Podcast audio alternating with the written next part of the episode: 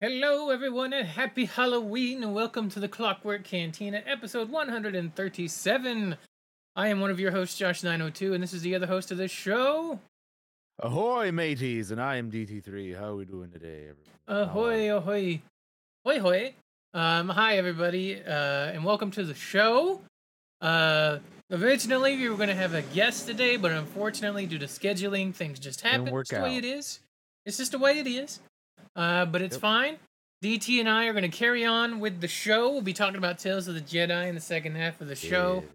Yes. We'll be talking about what we've been up to the past week and all that stuff. And we got news to go over. But first off, happy Halloween, everybody. Happy Halloween, everyone. As you can see, we're dressed up. We have been dressing up for the past couple years. Since 2020, I believe we've been dressing up, huh? So yeah. Pretty cool. Oh yeah, I love doing it. You know, like obviously this year was a little bit harder to do because the money is not the best right at this moment. But I wasn't sure if I was gonna do it either, but here we are. You know. But here we are. I was able to get a mask, and I'm reusing the robe from last year, and it's a completely new costume. Which obviously DT is a pirate. It looks dope. And I am, I guess, Vizzy T. When I bought the mask, I wasn't thinking about being Vizzy T, but I am, I guess. I was just thinking about like I'll be the Phantom of the Clockwork Cantina, but this works. The Vizzy T also works. Vizzy T, man. He's an awesome, awesome cat. Let me turn DT up because I usually turn him up before we go live, and I didn't because I want to make sure he's heard. Very well. All right. But yeah, if you guys out there are dressed up today, send us photos. I want to see what you look like. We had a little get together and we got to see everybody's costumes the other night, and that was a lot of fun. I always love seeing what people dress up as, what they've been inspired to be. Obviously, there was a lot of Game of Thrones, House of High D. A lot of House of the Dragon costumes this year. Yes, sure. And probably will be again in like 2 years. Because when it comes out 2 years when we get season 2, right? So it's funny, I was reading an article last night about like the wait time for some of these shows.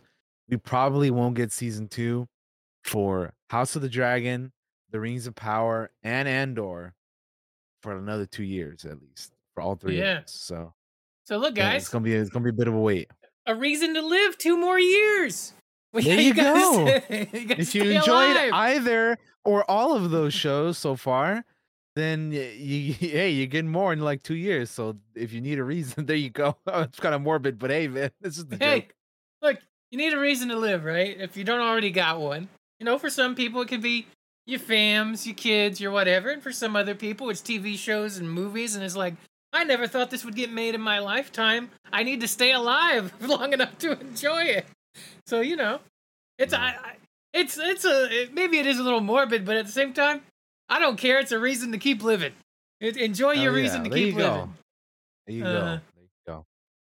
Exactly. Also, I can't guarantee this mask is going to stay on the whole time because it does start to rub the face after a little bit. I don't have my glasses on. So, speaking of which, I didn't have mine on, but I'm going to put them on now because you guys, there you go. You guys have seen what it looks like without the glasses, but I need these to see, so.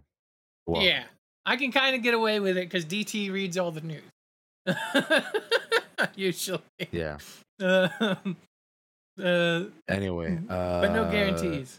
All right, let's start with what we've been up to the past week. All right, let's do it. Let's do it. So, over the past week, I've been playing the Vidya games, playing some Rogue Company. Still doing some, did the Overwatch 2 Halloween stuff, completed the battle pass for that.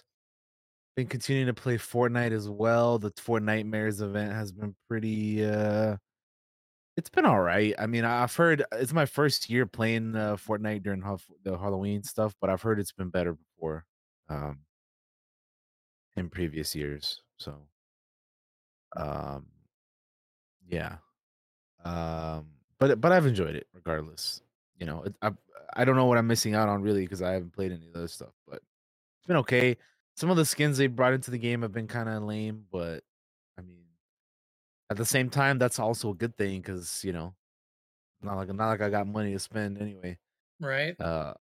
So, you know, it's both a good thing, you know, and it's not a great thing game wise, but it's a good thing for me personally, because I'm like, well, you know, saves me money I don't have. So anyway, so yeah, been playing that. I started playing The Division 2. I even played it on stream last Friday. I know Josh has been playing that a lot lately. I'm up to level 7. I had played this game before on PS4 like years ago when it came out. But again, it was on the PS4. So starting again from nothing, I'm up to level 7 again. It's, you know, it is pretty fun. I do enjoy it. I have to play some more as well here coming up. On stream, I beat Phobia St. Dinfa Hotel and the Blair Witch games. Both of those beat on stream. Yeah, good stuff. Yeah, I've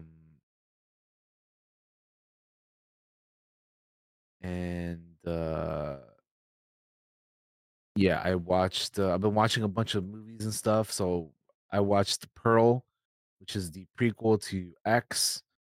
Really good. Mia Goth is absolutely incredible in that. Definitely check that out if you've seen X. Even if you haven't seen X, I mean, it's a prequel, so just check it out. It's pretty good. Pretty good. I watched Cabin in the Woods. Barbarian and Tucker and Dale versus Evil. How did you like Cabin in the Woods? Cabin in the Woods was all right. No, I hadn't seen it. It was okay. It's full of Easter eggs for us. Yeah, I thought it was all right. But yeah, I watched that, and I watched the Barbarian and the Tucker Dale versus Evil, which I thought that one was pretty funny. I hadn't seen that one either, and that was pretty good.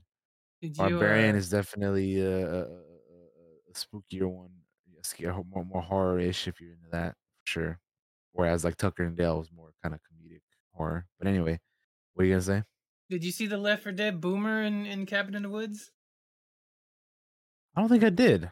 It's in there. There's a ton of video game horror things that happen. Huh. But they're very quick. There's a ton of, like, the Boomer from Left 4 Dead is in there, I think, during a elevator scene. I can't remember. There's a lot of neat little Easter eggs in that movie. I don't know. But to be honest with you, I feel like I'm going to have to rewatch it, because I was, like, watching it, but not, like, watching it. Like, I didn't give, like, I wasn't really paying too super much attention. But, yeah, the Boomer's in there from Left 4 Dead. That's all I remember about that movie. It's been a while since I've seen it. But I remember, like... It's specifically, I think it's in the trivia. They're like, we took a bunch of video game references and put them in the movie, and that's why cool. I like that movie.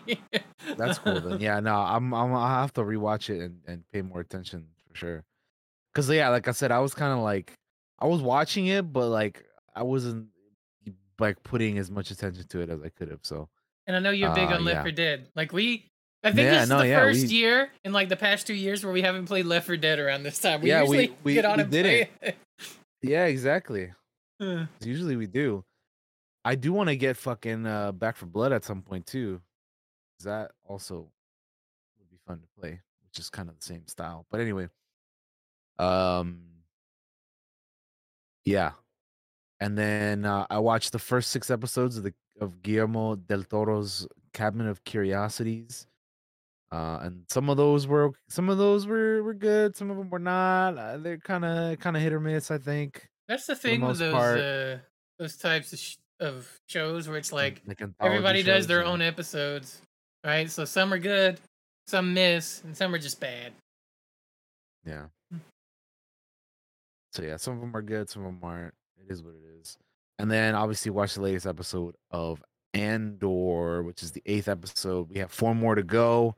And then we'll be doing an episode on that show in about a month now, because we got 4 episodes left, so 4 more weeks. About a month, we'll be doing an episode of that. Yeah, it'll be fun. But yeah, that's pretty much what I've been up to, man. So take it away, good sir. All right. Well, Tales of the Jedi, which is obvious. We'll be talking about that in the second half of this show. Yeah. I had it in my notes from when we were going to have the other episode, but we swapped it up. Andor, yes. I've watched, so I'm caught up on Andor. I've also watched Guillermo del Toro's Cabinet of Curiosities, episodes 1 through 6, and like DT said, some episodes are hit, some episodes are miss, some episodes are real miss. And last night, I watched All Quiet on the Western Front, which is this Netflix movie with my old man. I was like, you know what, I haven't watched a movie with my dad in a while. And this just came out, and we like, you know, a war movie, but All Quiet on the Western Front's more of like an anti-war movie. But it's still interesting to watch about World War I. I recommend checking it out. You might find... I want to say you'll enjoy it, but the movie is very brutal, so I don't know about how much enjoyment there is to get it. You'll enjoy it. You know what I mean? Like, I think it would pique your interest, I guess, would be the correct way to say that. Yeah. So I watched that. It was fairly good. And the weight loss update. So you guys know we do weight loss updates every week, even when I gain weight. Well, this week I got good news. We didn't gain weight. We lost weight. I had my cheat day 2 weeks ago, and when that happens, I usually stall out for a week or even go up a little bit.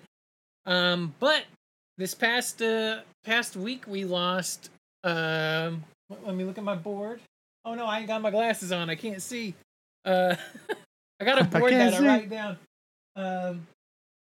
We went down like 5-6 pounds. I can't see really well. Nice, dude. On. Well, hey, either way, dude, that's pretty good, man. What's nice about that is not only did we lose the weight we gained back, we lost an extra pound. So that means we're back, baby. That's good. Yeah. Good shit, man.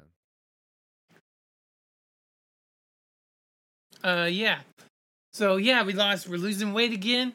We're all caught up to where we were previously and keep going. So I'm very happy with that update. I felt like a lot of pressure, even though I shouldn't have. I felt like a lot of pressure this past week where I was like, man, I really hope when I get to that weigh-in on Sunday, I'm not stalled out. I really hope it's gone back down. I was like, I just want to break even. I just want to break even with my weight gain. Because I knew when I knocked myself out of keto, I was going to gain water weight. That's just facts. That's how it works. Your body retains water when you get off keto. So I was thrilled when I stepped on the scale, and it was like, not only did you lose all that water weight, you fucking lost an extra pound on it. So that made me very happy. I feel like the pressure's off. I can just kind of not worry about it as much this week. I'm going to plan on making a bunch of dice this week. That's kind of like my plan going forward for this week, because we are back in the dice making in full swing. So hell to the yeah. Majin, thank you for your subscription. Appreciate you in the chat, buddy. But yeah, man, that's kind of what I've been up to this past week. Oh, that's not true. I played a little bit of Mountain Blade 2 Bannerlord, and then I modded it till I broke the game, and I've been trying to fix it. So I gotta. I just broke the game. You know? I modded it till I broke it, which is how I do games, and I'm working on fixing it. And I'm gonna work on that after I'm done here, because I don't think I'm gonna make dice today. I think I'm just gonna. I might make a set and throw in the pot, and that might be the end of the dice making. Yeah, I mean it's Halloween. You can chill out. Yeah. Yeah, and you know, it's a little cooler here, which means that the dice don't want to. Guys, since we're just talking about it already, right? Like, we're just sitting here chilling. It's just me and DT and you chat. Like, the plan is we're going to get a laptop and we're going to stream the dice making at some point on this channel. So you guys will get to see that if it's interesting to you at all. It's just the plan is to get a laptop sometime in November, maybe around Black Friday, seeing what deals kind of pop up. So that is the plan, since we're chatting about it a little bit. But DT... let us go ahead and hit the news, my friend, if you are ready, and we can continue on, shall we?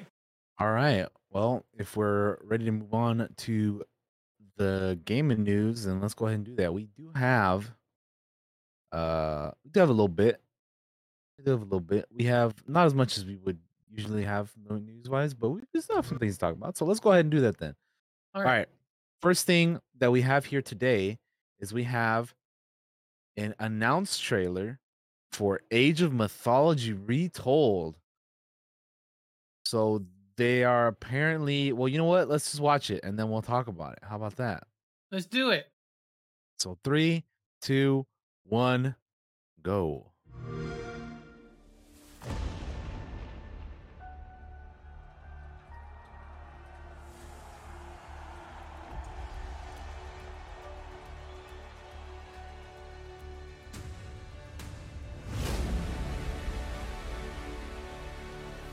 Gods will return.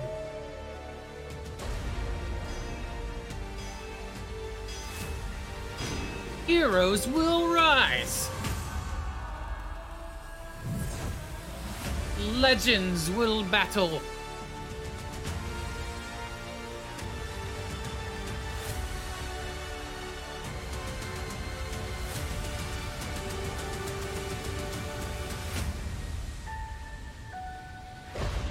Age of Mythology Retold. So there it is. Age of Mythology is back, baby. DT. Bringing it back. Yes. We're responsible for this. You know that, right? Because of all the years that we have talked about Age of Mythology, bro, we've talked about it on the show. We've talked about it in Discord. I've talked about Age of the Empires 2. Talked about Age of Mythology. And both of those have been remade or are being remade or remastered or whatever. The only one that I'm missing now, Josh, is Galactic Battlegrounds. Yep. Bring me some Galactic Battlegrounds and add more content, dude. Because the original Galactic Battlegrounds was only the original trilogy and Phantom Menace. And then back in those days, we used to get expansions for video games. So... we had the Clone Campaigns expansion, which brought episode 2 shit, and that was it. That was the end of it. Because then after that, a couple years later, they came out with Empire at War. So we never got anything else for we didn't get any RTS for Revenge of the Sith or anything after that. So I need a remade / remastered Galactic Battlegrounds with added content. That is Revenge of the Sith and afterwards, because that's the one that's missing. You're right. We've gotten Age of Mythology now, or we're getting Age of Mythology. We've gotten Age of Empires, so Galactic Battlegrounds is the one that's left. But no, this is cool, man. I think one of the first games I ever streamed was probably Age of Mythology, like years ago. I want to say like years ago, Age of Mythology was one of the first ones that I streamed. It was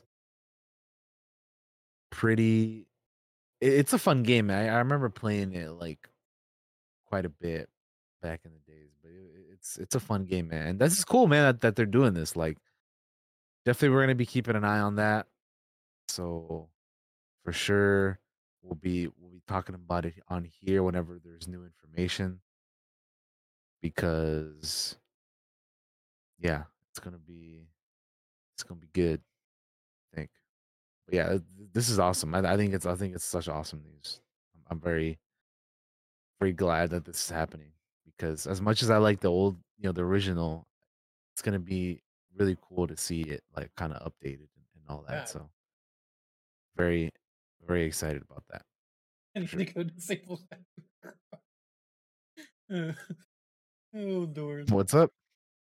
Chat. I guess I forgot to turn off a certain thing from forever ago. I need to go turn it off. Oh, I see. Well, that makes sense. First, yeah. I was like, oh dear. Yep. Yeah. Okay, it's off. There we go. Yeah, dude. Like, I'm with you on everything you just said.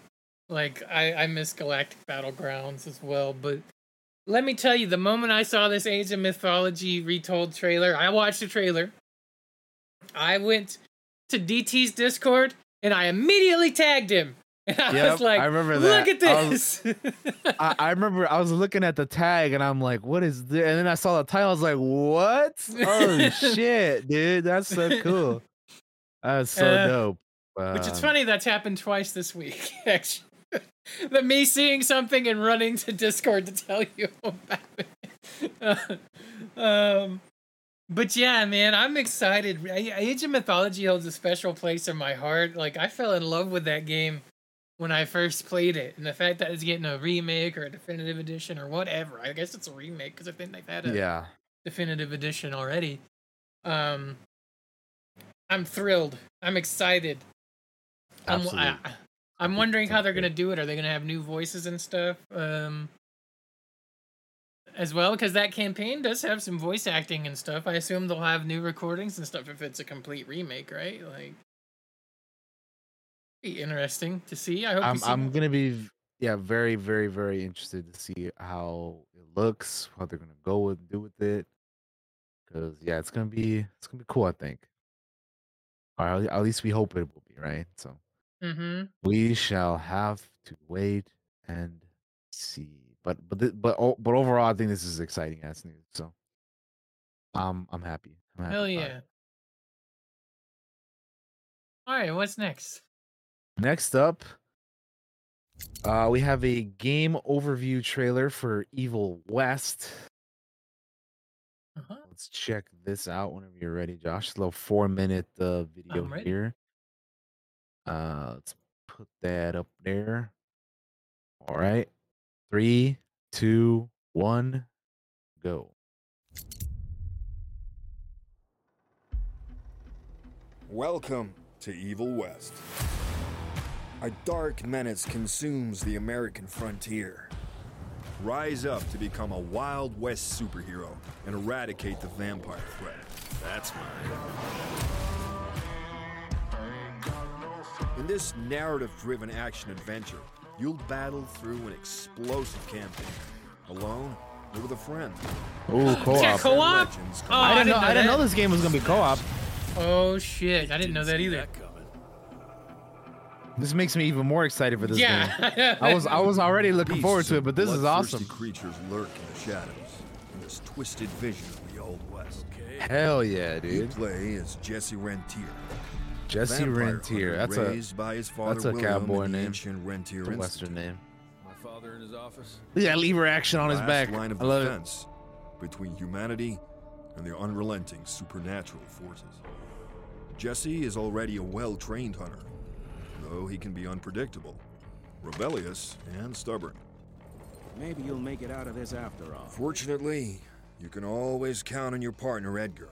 A retired Rentier agent forced back into action as a deadly vampiric conspiracy emerges from the darkness and deals a crippling blow to the Institute. Together, you'll lead the counterattack against these monsters, while Jesse learns to accept his growing responsibilities and become a leader. Explore every corner of the Wild West, from vast oil fields to invested mines, and mighty canyons to shadowy ghost towns. As you progress on your journey, you'll encounter new friends, vital for bolstering your forces against the vampire threat, but even more new folks. Still on your father's leash, I see. Evil West is all about over-the-top, high-octane action. Fly away, boys!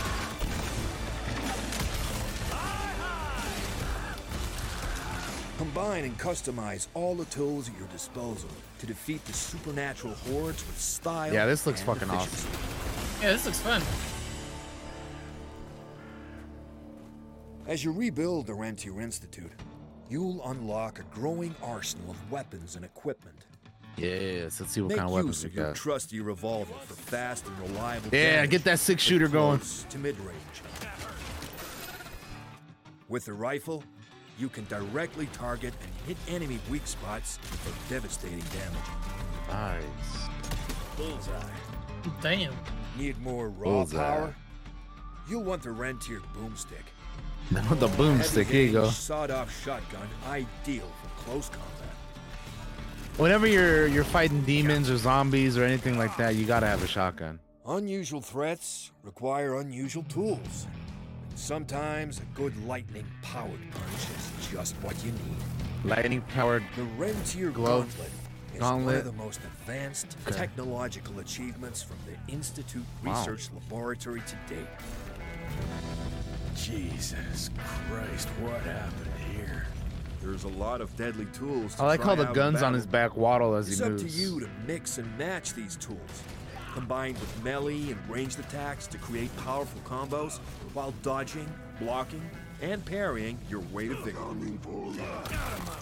Each weapon and tool in your arsenal has its own skill tree, letting you upgrade and customize your playstyle even further.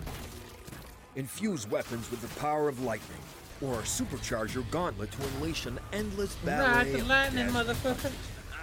Boom. Damn.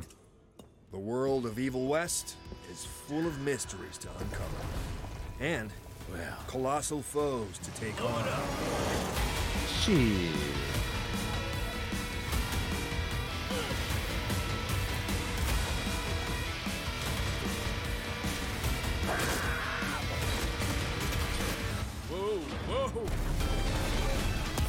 Become the ultimate vampire hunter. Give shit. When Evil West releases on consoles and PC. Man, November 22nd. Fuck, dude. So here's what I have to say about this. I was already looking forward to this game since it was announced when I thought it was going to be single player. But now that it's co-op, dude, and we get to see like all the weapons that she get to use, I'm so hyped for this, dude. I can't wait. I am really looking forward to this game, man. This is gonna be fucking awesome, dude. This is like totally my type of game, dude. I can't wait to play this. This is gonna be great, dude. Everything I've seen from it looks good. I seriously had no idea it was gonna be co-op. Did we know that before, or is this new to this? Because it's on their Steam page. I had no idea. I didn't realize it, but it's on their Steam page where it says you can play with up to one friend, I guess. Oh, where'd it go? I had it right in my phone. So 2-player co-op? Yeah, it'll be 2-player co-op. Battle alone or with a friend in stylish, gory action combat. Yeah, so it'll be just two folks. Because I know Majin was asking in the chat. We found the answer. But yeah, I didn't even realize this was going to be co-op. Which is fucking awesome. Again, I had no fucking idea, but that is really cool. Yeah, I can't, man. This is gonna be dope, dude. I am very much looking forward to this. This is gonna be awesome. Yep, that's on the wish list. New thing to ask for Christmas, y'all. Right, I already had it on there, but I'm like, that looks great. That looks fantastic. Really, really good. My lack of glasses leads to me clicking things I don't need to. Very, very all right. Cool. That's dope as shit. What's next? Absolutely. Next up, we have some Witcher news.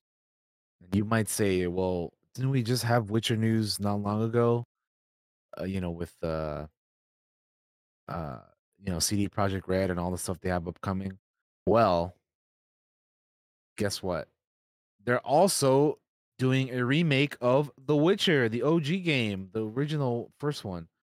They just announced it. I believe it was last Wednesday or so that The Witcher's remake is being worked on.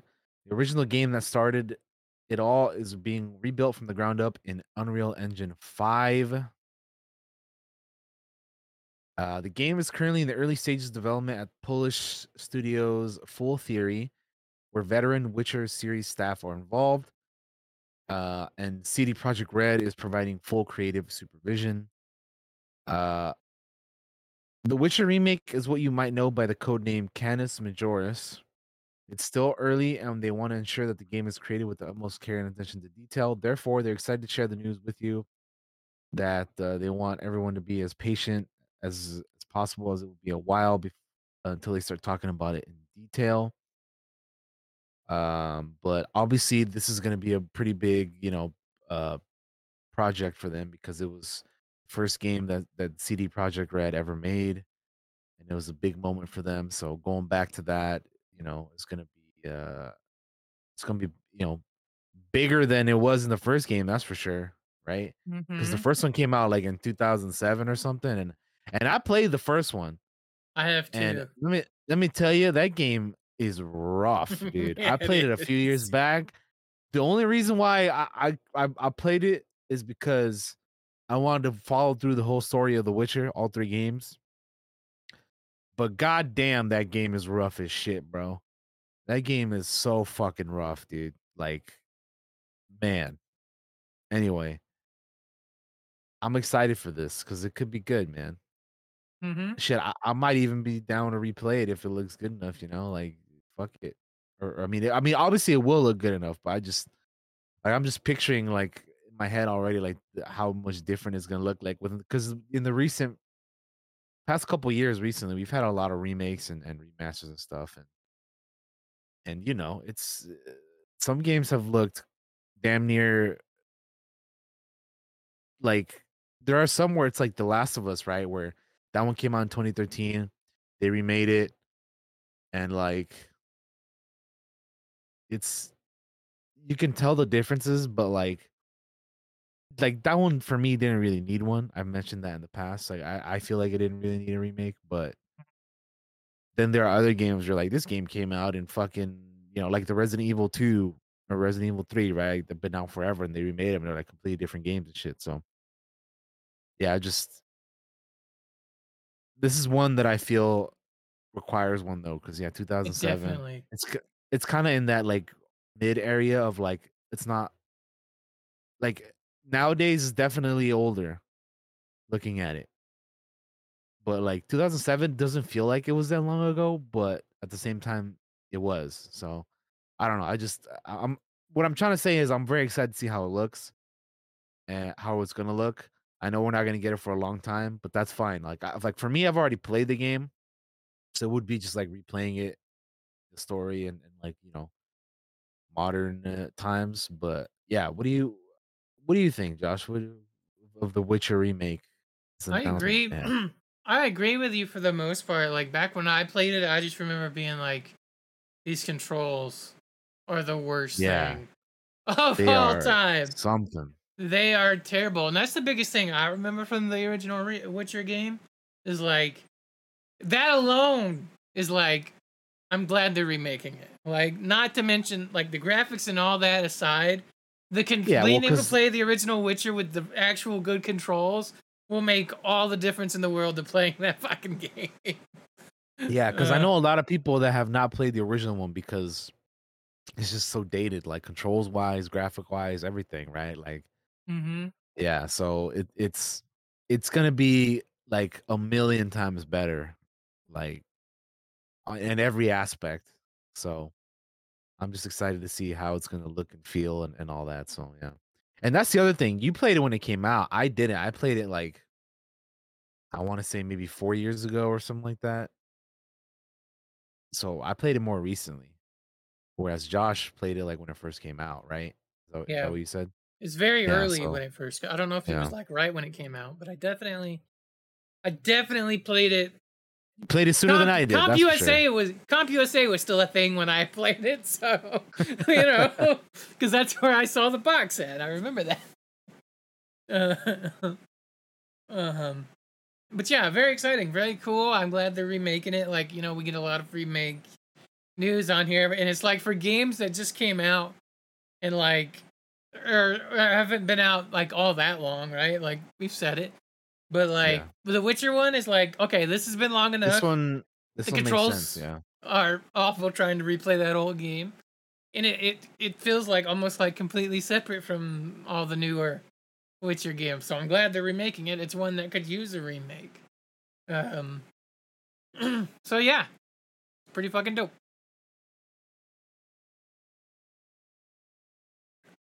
All right, DT, what do we got next?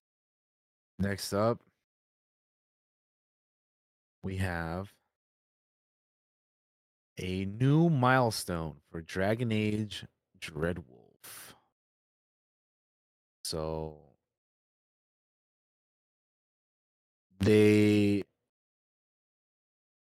EA has a like game update for Dragon Age Dreadwolf.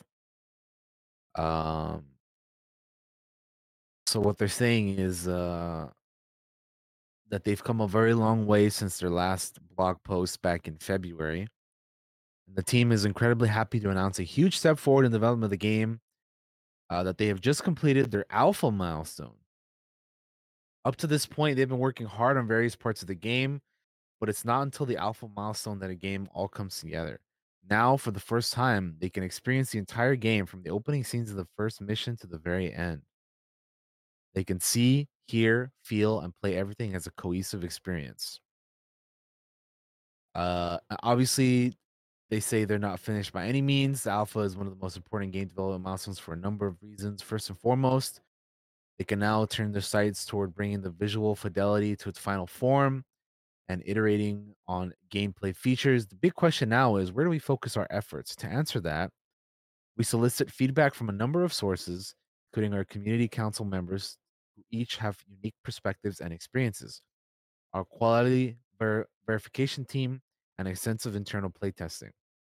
Gathering feedback from multiple resources gives us the greatest insight on where we need to spend more time improving the experience, is what the blog says.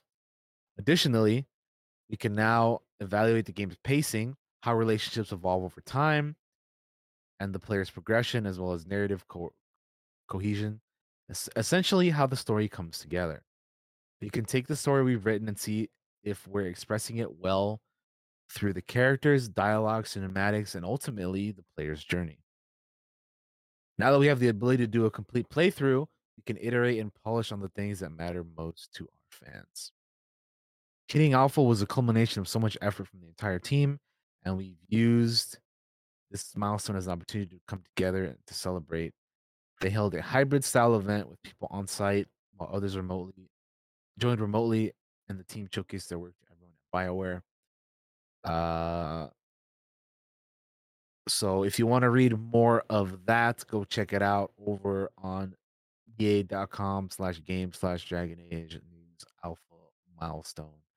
So what do you think, Josh, about this kind of like pretty open, I would say, communication from their part, which I think, I don't know if they've done this before or how many other like studios or you know, devs do this, but like this is pretty like, hey, this is where we're at. I know you guys want to hear more news. I know we haven't had an update since February. This is where we're at. We're in alpha. We can kind of see the vision now. We can see it from start to finish.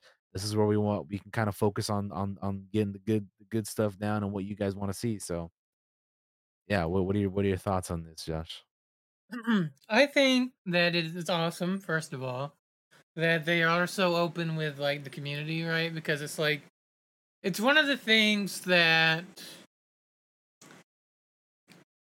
I think they were kind of open with the community with the last Dragon Age game, but I don't think it was like this early or to this extent, right? Like, BioWare, I think, really, and EA too, because they are the ones that own BioWare, really seem to, they really want this one to succeed, right? Like, we've talked about how, like, EA went up there and was like, you guys need to reboot this. They were trying to do it, I think they were in Dragon Age, they were originally trying to do like a live service thing. Supposedly was rumors, and I think EA of all people was like, no, don't do that. We're not gonna do that. We're gonna make the fucking story RPG that people want.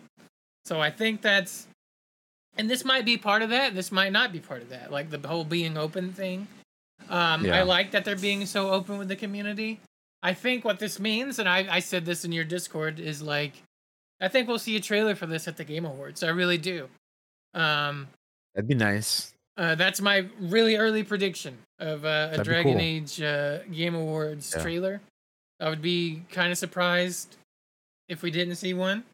This is their next big game that will be coming before. And I know they're working on another Mass Effect as well, which, by the way, in 7 day is next month. And it is actually on a Monday. So we'll be doing a show. We'll have a in 7 days show, not an in 7 day show, but our show will be on in 7 days. What I'm trying to say. Yeah. So that'll be interesting. We'll see if there's any I don't think there'll be Mass Effect news because it's still so early. It'd be cool if there was. You never know. You might get a little surprise, but it could happen. But that'll be cool. But yeah, I really like that they're being open with the community. They know Dragon Age means a lot to a lot of people, myself included.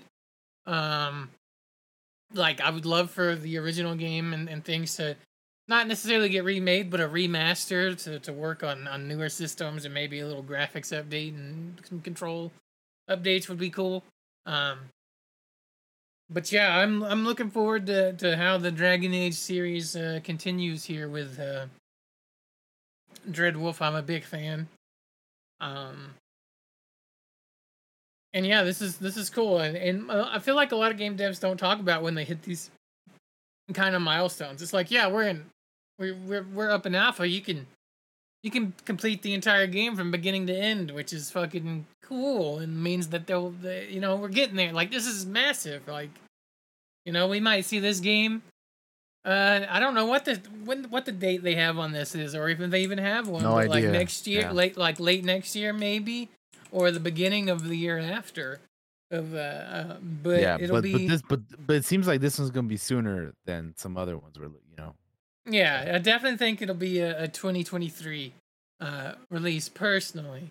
But we'll see. You never know how things go, and this is good news.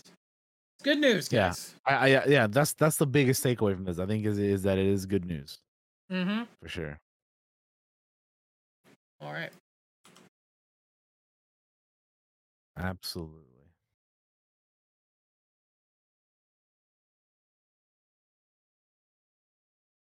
Good stuff. Right. What do we got next? Next up, we have a new Redfall trailer that invites us out to a bloody night on the town. So it's called the Into the Night trailer. It is a minute 45. Let's check this out and see what it's about. Give me fire when ready. So when you're ready, Josh. I'm ready. Okay. Let me do a little bit of a countdown then. All right. 3, 2, 1, play.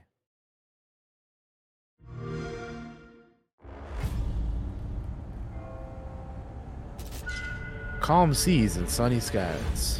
There's no one who can help you. I know sickness. I know death.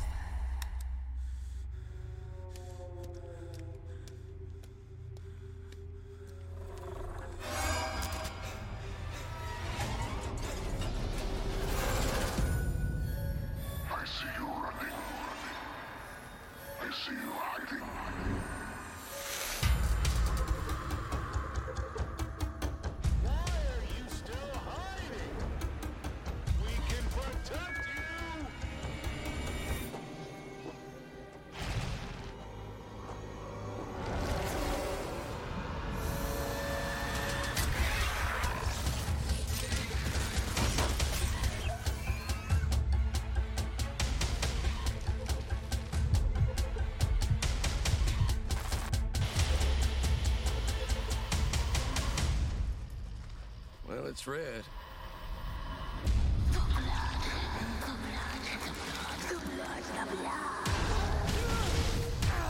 Blood for the blood god. Bite back.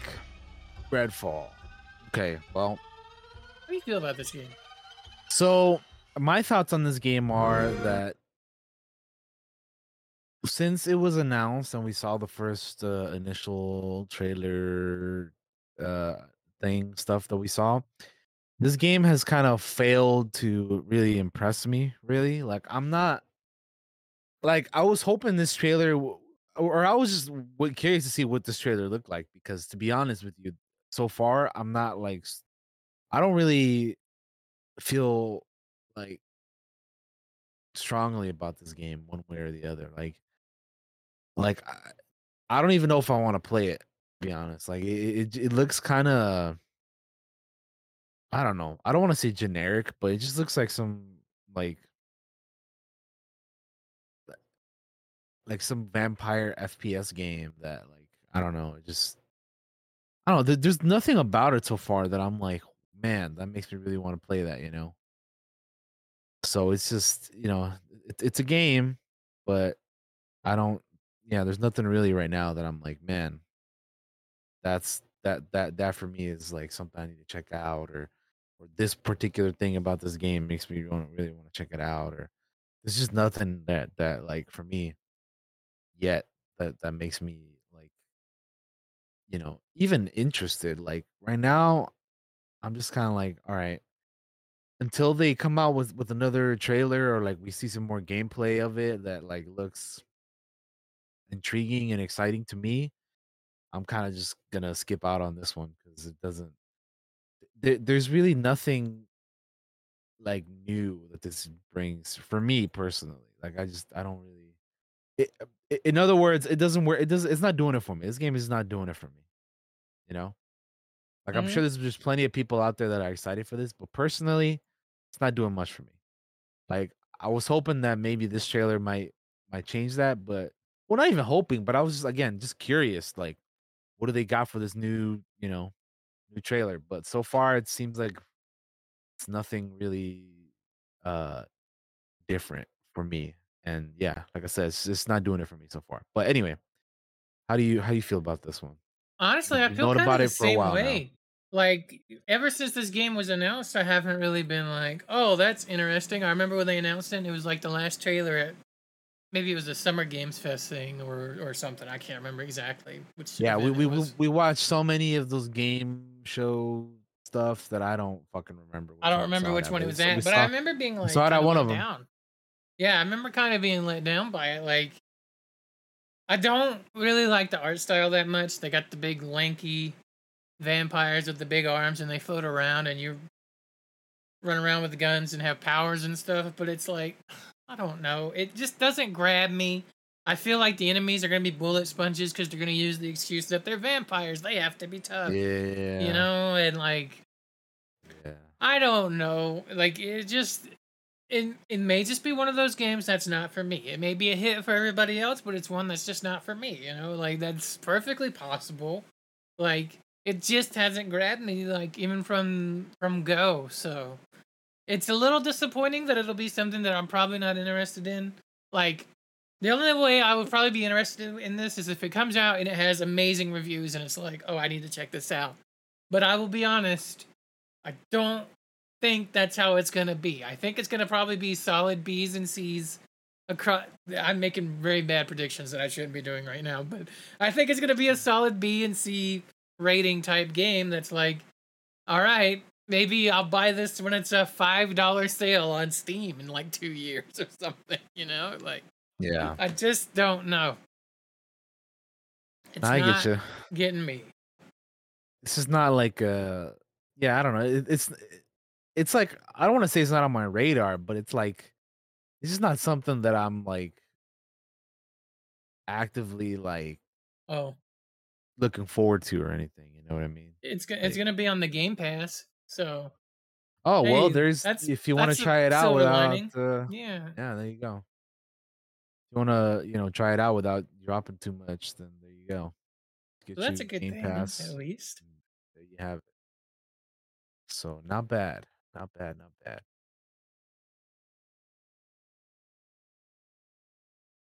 All right. Moving on from that, we have one last thing here in the gaming news. For me, I don't know if you got anything else in here, Josh, but this is the last one. I haven't even looked at them. All right, so the last thing we got here is that EA and Marvel Entertainment announced a multi-title collaboration. This is news from, I believe, today. So yeah, they say today we've announced we will collaborate with Marvel on a long-term deal to develop at least 3 new action adventure games that will be available for consoles and PC. Each of these games will be their own original story set in the Marvel Universe, with the first title in development being a single-player, third-person action-adventure Iron Man game, which we've heard about this one. We've known about this one. The Iron Man game from Motive Studios. We've heard about that. We've been longtime fans of Marvel and their impressive leadership, so this is a remarkable moment for our developers as well as our players and fans, said Laura Miele, COO at EA. We look forward to welcoming Marvel into the EA family of creators and know this collaboration will produce exceptional experiences for our players. Can't wait to see players' reactions when they suit up as Iron Man and do the extraordinary things the superhero is known for. At Marvel, we strive to find best-in-class teams who can take our characters on heroic journeys in ways they haven't before, and collaborating with Electronic Arts will help us achieve that, said Jay Ong, Executive Vice President at Marvel Games. We pride ourselves on being enthusiastic, creative collaborators with developers, so they have the freedom to create something deeply unique and truly remarkable. Team and Motive is getting started on that with their Iron Man game, and we can't wait for players to learn more for our future. So there you have it. So not only are they working on the Iron Man, not only are Marvel and EA working on the Iron Man game with, you know, from Motive Studios, but apparently at least a couple other ones as well. Maybe like two, at least two more probably. Didn't we? Wasn't Black Panther one of the rumors? Isn't that a thing we talked about previously? Yeah, Black Panther game was a rumor that we had mentioned that was maybe gonna be a thing. Yeah, could be that. Which is not to be confused with the Black Panther Captain America game, right? Mm-hmm. I don't remember everything. I know that was like officially announced somewhere else as well, that that's the Amy Hennig game that's being worked on by Skydance, I believe. Yeah. So that's not to be confused with that one. But so there's I wish I had all our previous notes near somewhere where I could be like, there's so much. Yeah, I know, right? There's so much so many games that have been announced that don't even have titles yet, that are just like, here's what we're working on, and this is Marvel, and this is Star Wars, and this is this, and this is that, and you know, that are going to be coming out. We just don't know when. So, yeah, but where's our X-Men game? I mean, they're doing Insomniac is doing a Wolverine game, so at least we're getting that, right? Yeah, we are getting that. But no, I get you, like a full X-Men game. That would be dope. Give me an X-Men RPG, bro. Like, think about it. Like, you get to be. Yeah, dude, you get to play out with whichever one you want to be. Oh, and I'm not talking about like the Midnight Suns deal. Not like that. I'm talking about like a Dragon Age X-Men game where you make your X-Men, but you're going around, you join the fucking X-Mansion, right? That'd be fucking sick, dude. Think Legacy of Hogwarts, but X-Men, right? You're hanging out with Charles Xavier and all the X-Men crew, and you're doing a story, and you're leveling up your character, and you're gaining powers. I'm putting it out in the universe because I want it, right? Like, I'm throwing it out there. I'm manifesting. Yeah, words have power, according to Aaron Rodgers. So oh, God. Not that fucking guy, dude. Get the hell out of that shit. I only said that to rile you up because I thought it was funny. Oh, my God, dude. But it's Halloween. It's the day of dark magic and all that. So I'm putting it out there. Ooh. I'm putting it out there. X-Men fucking RPG horse game. Dewormer. Ooh. Oh, man. Okay. Ayahuasca. Ooh. Fucking Aaron Rodgers. All right, fucking he goes and takes hallucinogens, right? And ayahuasca is like a plant that you like fucking like make tea out of it. I don't know, that dude's nuts. Oh boy. Oh man. Anyway, X-Men RPG where I'm at to make my X-Men hang around the X-Mansion and go on missions and have a story. That's what I want. Yes, that would be cool. Agreed. I would love to play that. That sounds awesome. And not XCOM style, more Dragon Age style. Yeah. Oh, that'd be so cool. I want that now. Why'd I have to think of that? I don't know, but yeah, that sounds pretty dope. We should definitely. You got to remember that for like whenever we do an episode for like our dream game or whatever, you know. Right. Anyway, that is it for the gaming news, though. Unless you got anything else, there is nothing else that I've seen, so we can move right on to the television news. Let me go ahead and transition our screen over. All righty then, the TV news it is. All righty, friend. So, on to the TV news. We have some pretty big news. Honestly, the biggest news of the week is here in the TV section. We got a lot of TV news this week.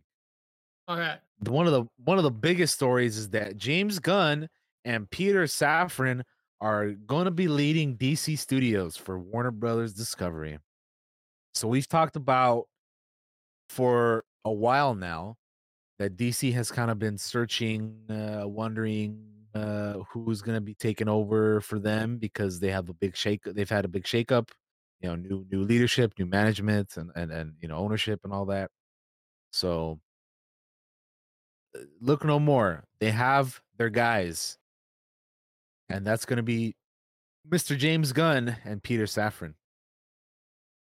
They're going to be taking charge here. So they've both been tapped as co-chairmen and co-CEOs of DC Studios, a newly created production entity that will oversee DC properties for Warner Brothers Discovery. They say, we're honored to become the stewards of these DC characters we love since we were children. We look forward to collaborating with the most talented writers, directors, and actors in the world to create an integrated, multi-layered universe that still allows for the individual expression of artists involved. Our commitment to Superman, Batman, Wonder Woman, Aquaman, Harley Quinn, and the rest of the DC stable of characters is only equaled by our commitment to the wonder of human possibilities these characters represent. We're excited to invigorate the theatrical experience around the world as we tell some of the biggest, most beautiful, and grandest stories ever told. We're especially enthusiastic about doing all this with Mike, Pam, Casey Channing, and the whole Warner Bros. Discovery team, and we're grateful to David Zaslav, whose bold vision for the future franchise we share allows us for this once in a lifetime opportunity. Most of all, we can't wait to bring you into the story of the DCU. So they will both be overseeing film, TV, and animation at DC Studios. They assume their roles literally tomorrow on November 1st is when they begin their new roles. And they will report to Warner Brothers Discovery President, CEO David Zaslav, and will work closely with Mike DeLuca and Pam Abdi, co-chairpersons of CEO and CEOs of Warner Brothers Film Group. And they're also both expected to continue work outside of their DC stuff. As we know, James Gunn does Marvel, so you know he's not gonna stop doing Marvel now, but he just has bigger responsibilities for DC now.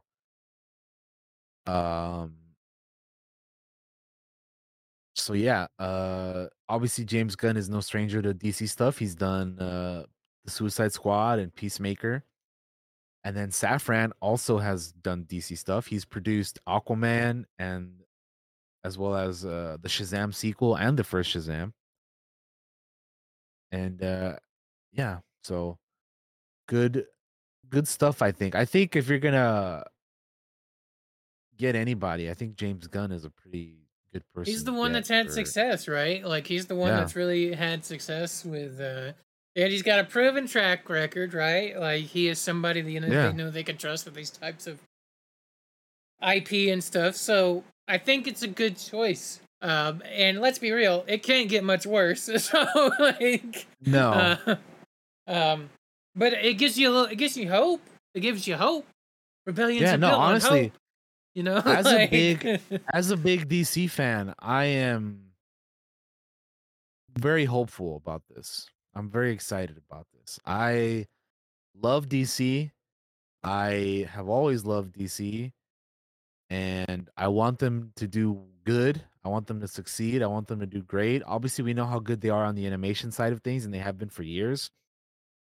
And in terms of live action movies, some are better than others. But for the most part, I've enjoyed, you know, stuff they've done, but the other stuff I'm like, well, why does this need to happen? And why, you know, anyway, forget about all of that.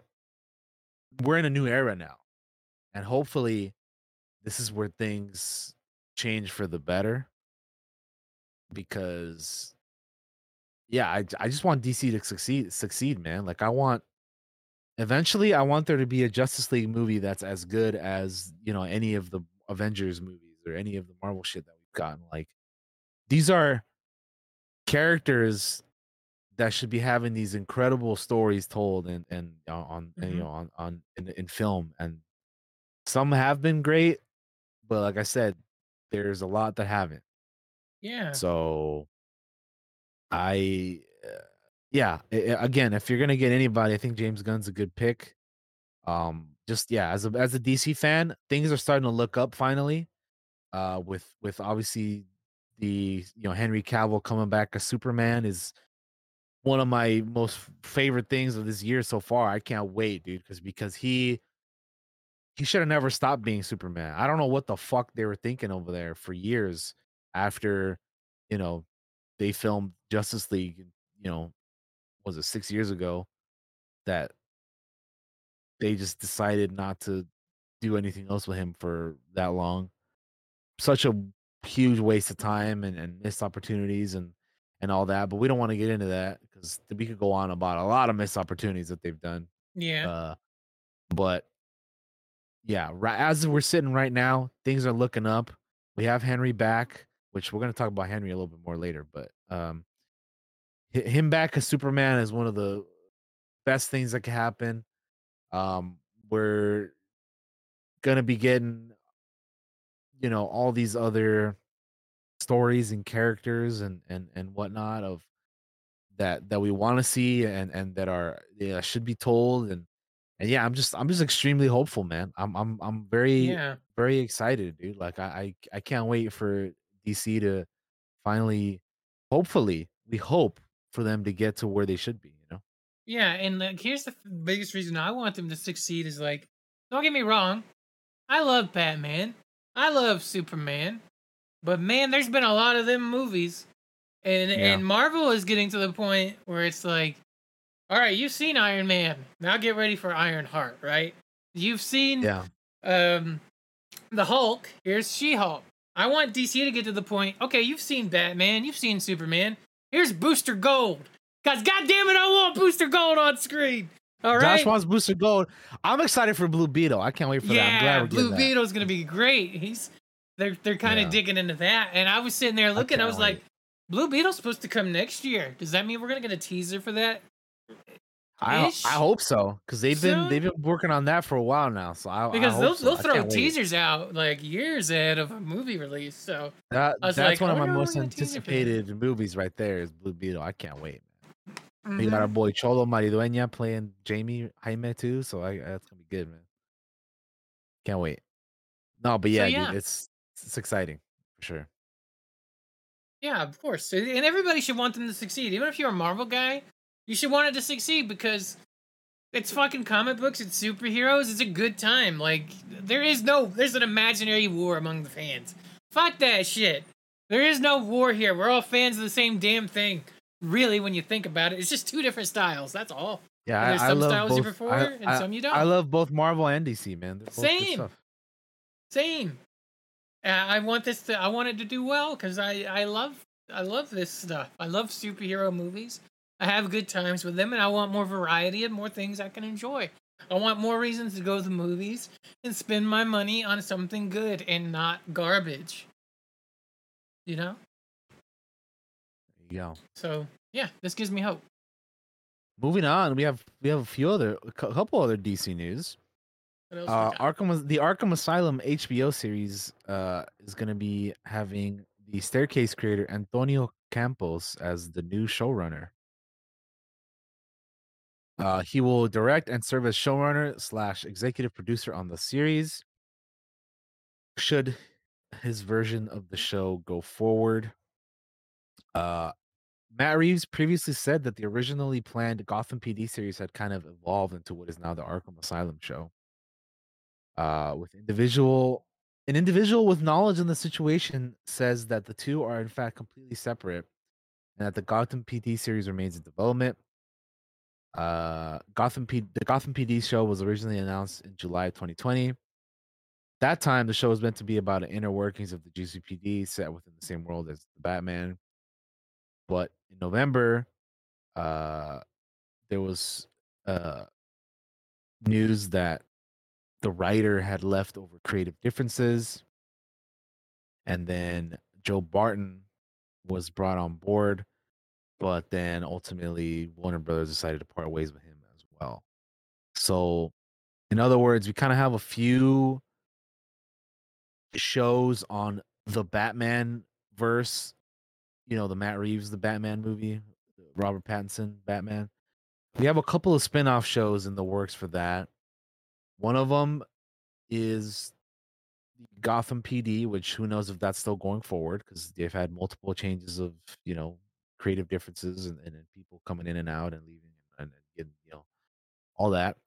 And then we have this Arkham Asylum one, which now has a new showrunner who also direct and produce. And then we have the Penguin one, which we know that one is kind of the most it's the one of the three so far that is the one that's definitely happening, because Colin Farrell was excited about the scripts, and that dude loves playing. Also, he does, and also we have some casting news for that as well. So that one is definitely happening. So, speaking of which, let's move on to that casting news since we're talking about it. The Penguin sets Kristen Milioti as the female lead, Sophia Falcone, or Falcone, or however you want to say it. You know, people say it different ways. You can say how you want to say it. So she's coming to the HBO Max, opposite of Colin Farrell, for the DC original limited drama series, The Penguin. The series expands upon the world Matt Reeves created for the movie, and obviously it's going to be based off of the Colin Farrell character, The Penguin.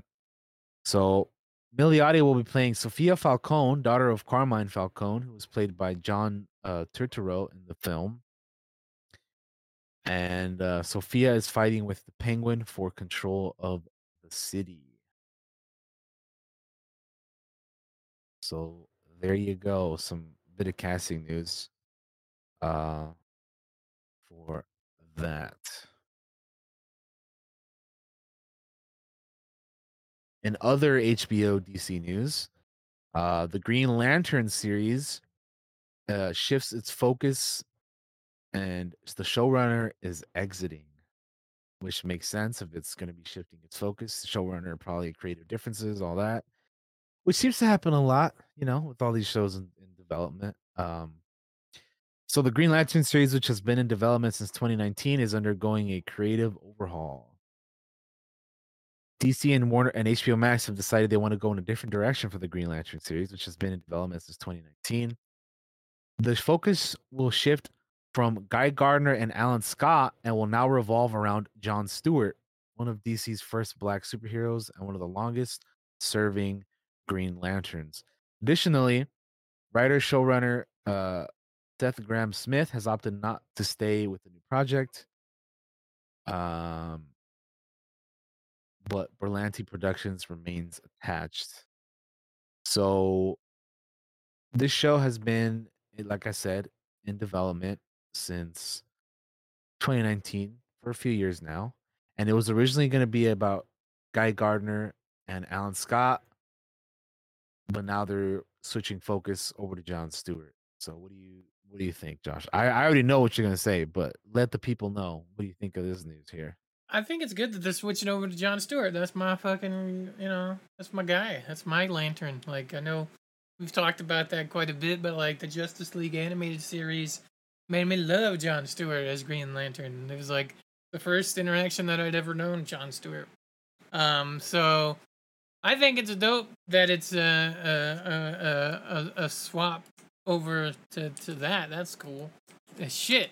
Yeah. My guy. That's pretty dope. But yeah, I think it's also makes sense to go from those two guys to Jon Stewart. Like, it is kind of crazy, I think, that since Justice League has been out, they haven't done anything live action with Jon Stewart, considering we've have like all these other characters that they could have done or they have done. And like, isn't it kind of nuts that they still haven't done Jon Stewart? Like, you would think that he is, like, nowadays, I would say he's like the biggest Green Lantern, right? Hmm? Like you were saying with Justice League and all that, he's your Green Lantern, like, and I know that he is for a lot of other people, especially nowadays. Like, there are so many Green Lanterns out there, but it's kind of surprising they haven't done anything with him yet, like in live action. So I think it was only a matter of time, and to be honest with you, I'm a little, it's kind of like, damn, like they're barely doing it. Like, it feels like they should have already done something, or they would have already done something, but they haven't. So I think it's overdue that they do something with Jon Stewart. Absolutely. And yeah, that makes a whole lot of sense. I still think it would be cool to see Guy Gardner and Alan Scott and something else, because again, if you're gonna make a Green Lantern series, you could still have them in this show anyway. Yeah. But if you're gonna make the main character be Jon Stewart, then hell yeah, do it. Let's make it happen. I actually really like the Green Lanterns and all the Lantern Corps and all the different ones that there are, like the Red Lanterns and the blue and the yellow and all that shit. So I think it's cool that we're getting, something Green Lantern, because I think the Green Lanterns are a pretty cool character, like all of them, like, just to put up the ring and the Green Lantern's light and all that, the whole everything. I think it's all pretty cool. So, and then, they got my color scheme. How could I not like them? They got the green and black. So, right. I definitely like the Green Lanterns. But yeah, I'm very curious what they're going to do with this. Now that we know that Jon Stewart's going to be a main character, I'm super intrigued about who else is going to be in it. Like I said, they could still throw in Guy Gardner and Alan Scott and Hal Jordan and Kyle Rayner and Kilowog and all those other guys, right? Like, so I never watched the 2011 movie, so I don't the Ryan Reynolds one. I never watched that, so I don't know. Like, I don't even know what's in that or what they do. All I've heard is that it's a piece of shit. So I never bothered to watch it. There's like fart clouds or something in the movie. I don't know. I don't need to watch that, but I hope that they now, under new leadership with James Gunn and Peter Safran, that they're gonna, hopefully make this, into a better quality show. So, yeah.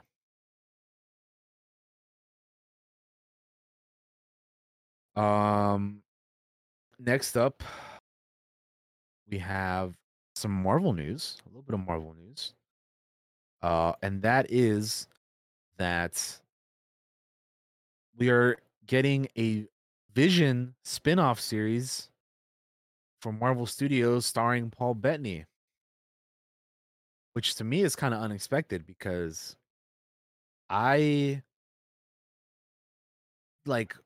very curious where they're gonna take this character, like where are we gonna be at? But let's go ahead and check this out, right?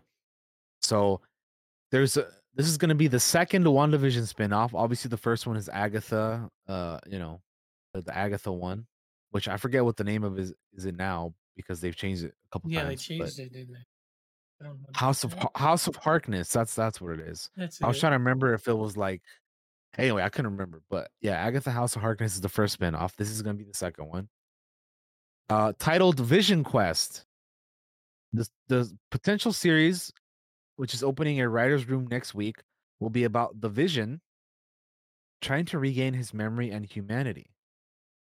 While the focus is on the Vision, there is a possibility for Wanda Maximoff, Elizabeth Olsen, to appear. Obviously, that makes sense. So WandaVision is overseen by, or Vision Quest is overseen by WandaVision creator, writer, and executive producer Jack Schaefer. The new spinoff is unofficially referred to by some as the White Vision Project, after the most recent on-screen version of the character. Introduced in the end of episode 8 of WandaVision, the White Vision was created by S.W.O.R.D. by rebuilding and reactivating Vision's body and sent on a mission to destroy her, Wanda, and her conditional vision. So Bettany has been kind of, you know, a little not so open about reprising the role after WandaVision, because, you know, to me it made sense for there to be like, all right, that's, you know, kind of a good point for that to stop, right? Like, it was a good culmination, but I felt like, but apparently they're gonna be moving forward with this, and yeah, I just we'll see. We'll see what phase this is gonna be a part of and all of that, because, you know, no idea, man, no idea. But yeah, so the show is apparently gonna be called Vision Quest. So what do you think, Josh? I think that I actually really hate the title Vision Quest for the name of the show. It's so corny. I don't like it. So I kind of hope they look at that and change it. I'm not crazy over the title, but well, it wouldn't be the first time they change it. Like I said, yeah, exactly. Agatha. I don't like Vision Quest as a title. It's super corny, which is fine. Hey, it's a comic thing. Comics are corny sometimes, but I don't like it. It'll be interesting. Yeah, I wonder where it'll fit in with everything else. When WandaVision ended, it kind of left a little bit of like, where did this character go, and what are they gonna do with him? And it's been kind of quiet, like, you know, so it's cool that they're going to do something with him. Yeah, I don't have a ton of thoughts on it, to be honest. I thought eventually he might show up in, like, some other series that wasn't his own series. I wasn't expecting him to have his own series, but I guess he's getting his own series now. Yeah, I mean, I wasn't expecting it either. I think, like, I guess people who know are more knowledgeable about the comics side of stuff would probably expect this, but for me, I was like, yeah, the end of him, what happened at the end of WandaVision seemed like a good culmination for me, at least. So yeah, I don't know. I really have no idea what to expect from this. So it's going to be all new and interesting, I think, because I don't know what to expect. Yeah, I don't either. I don't know shit about White Vision. I'll be honest, I didn't even know much about Vision when we first originally got Vision in a thing. So yeah.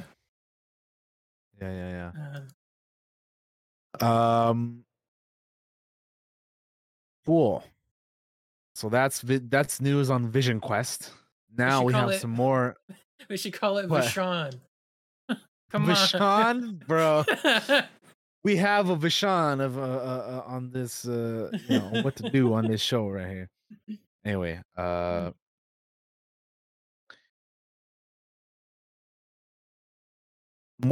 have more Marvel news, and that is that Yahya Abdul Mateen II is going to be playing Wonder Man for Marvel over on Disney Plus. So Yahya Abdul Mateen II has been doing a lot of stuff recently. He was he already is on DC as Black Manta. He was also in the Candyman remake. So now it looks like he'll be playing the character Simon Williams, who is Wonder Man, the son of the industrialist Sanford Williams.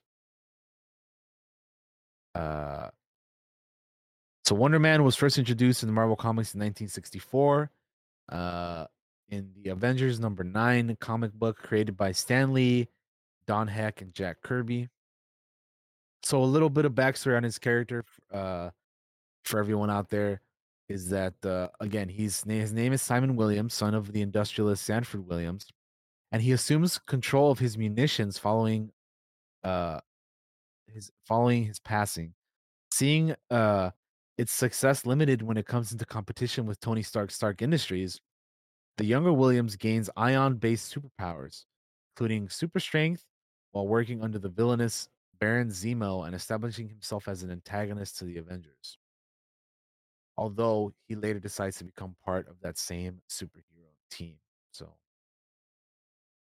there you go. So live-action Wonder Man series was first announced as entering development in June, with Shang-Chi Helmer Destin, Daniel Cretton, and Hawkeye co-producer Andrew Guest both announcing their involvement.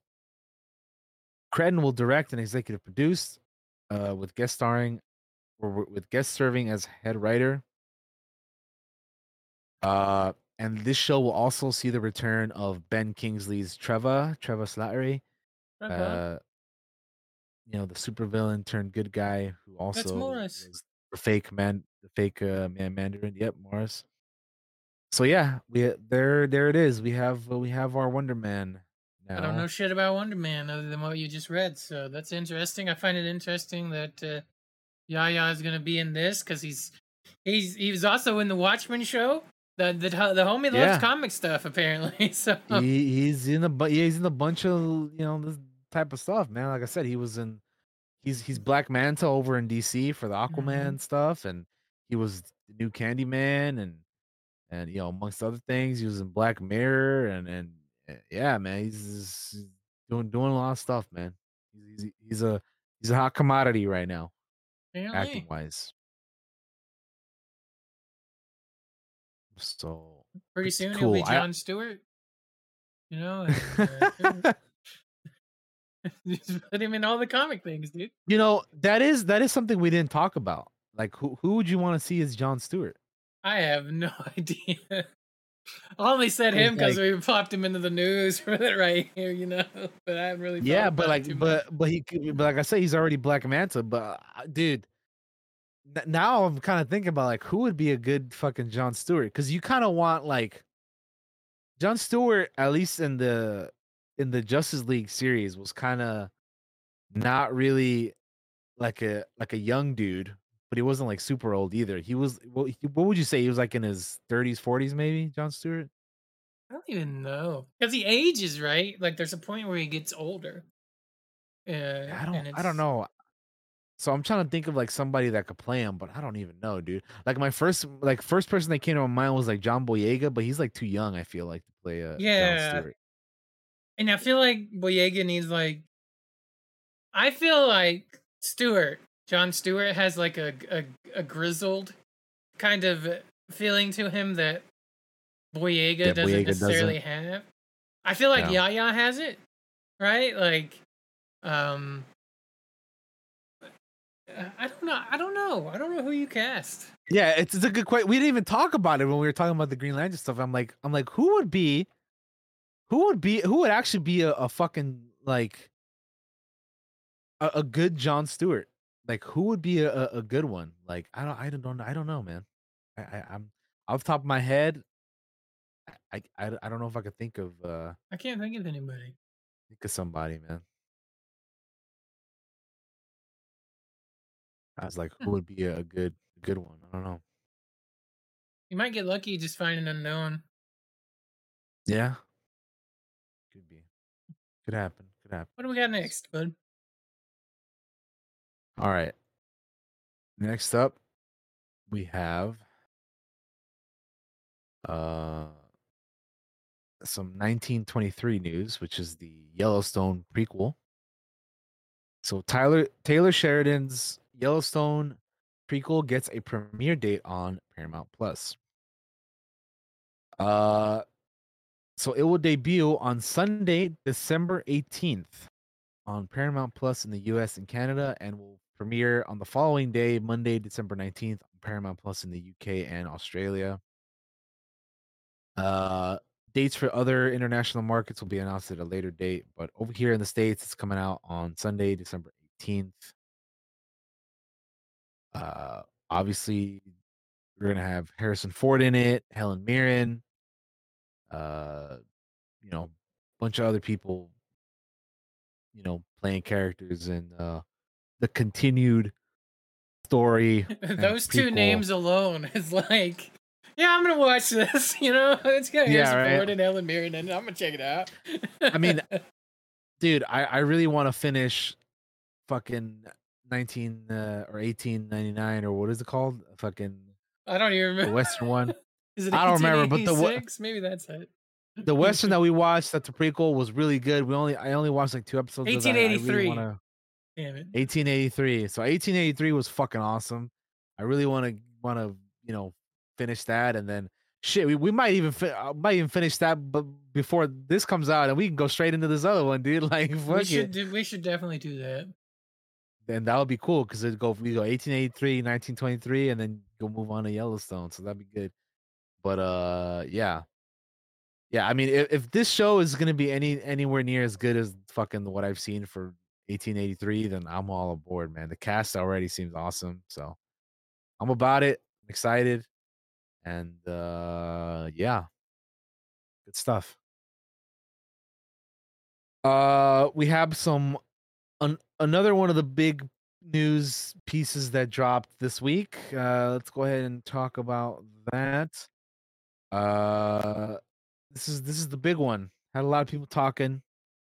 I know we have some thoughts on this, and that is that Henry Cavill is going to be exiting the Witcher series following season 3. So for season 4, he will be recast as Geralt of Rivia, and they're going to be replacing him with Liam Hemsworth.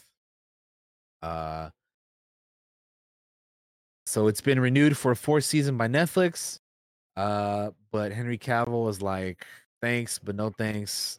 I'm out. Peace. See ya. They revealed it on their social media, and Cavill also did it on his Instagram and whatnot. And the message that he said on Instagram was, my journey as Geralt of Rivia has been filled with both monsters and adventures. And alas, I'll be laying down my medallion and my swords for season 4. Cavill said in a statement on Instagram. In my stead, the fantastic Mr. Liam Hemsworth will be taking up the mantle of the White Wolf. As with the greatest of literary characters, I pass the torch with reverence for the time spent embodying Geralt and enthusiasm to see Liam's take on this most fascinating and nuanced of men. Liam, good sir, this character has such a wonderful depth to him. Enjoy diving in and seeing what you can find. So, Josh, I don't think I've really talked to you about your thoughts on this, which is good because we can talk about it here now. So, what have you to say? Because I'll talk about what I have to say after you, if you want. So go for it. Man, I can't believe Netflix canceled The Witcher after season 3, huh? How weird. Yeah, pretty much, huh? Because I'll tell you right now.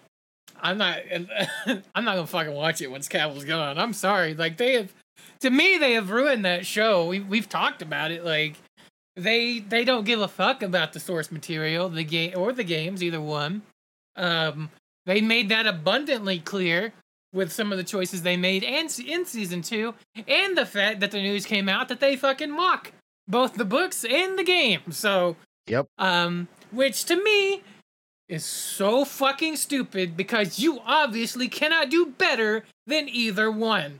That's how bad your writing is on this show, guys. So go mock something that is terrible than you are, not something that's actually 10 times better than you are, in my humble opinion. Straight up. It is. Why would you even choose to make The Witcher if you want to tell your own story? If you want to tell your own story, go make your own television series. Don't grab on something with name recognition and then change a bunch of shit about it. And in fact, mock its original source material and its own video game, which are so much better than anything you've come up with fucking yet. Are you that arrogant and have that much fucking ego? Not only are they doing that, but what they're doing is so much worse than what has, like... So Josh and I... so Josh said what he had to say. I'll speak on it a little bit, so you can take a breather. if you guys have been watching our show, our podcast, you've been listening or watching to what we've, you know, our episodes, you know that over the past couple years, whenever there has been a new season of The Witcher, we have done an episode on said, you know, both season one and season two, most recently season two, obviously. And we have not been the biggest fans of the show. We literally say it in the podcast, like of the episode, that like there are definitely, like, for us the show has not been anywhere near as good, or we have not enjoyed it anywhere near as much as other people have. So if you go watch, you know, literally episode 100 is The Witcher season 2 for us, for our podcast. If you go check out our playlist, find episode 100, you can hear our thoughts on The Witcher season 2. For us, we have not been the biggest fans of this show. Like, I will say that for me, like, I try not to compare it to the games, but it's really, really, really, like, tough for me to do that because the games are, like, so much fucking better than the show. Like, the show, I thought season 2 was just, like, it was, like, kind of, I don't want to say barely watchable, but it was, like, it just did not grab my attention at all.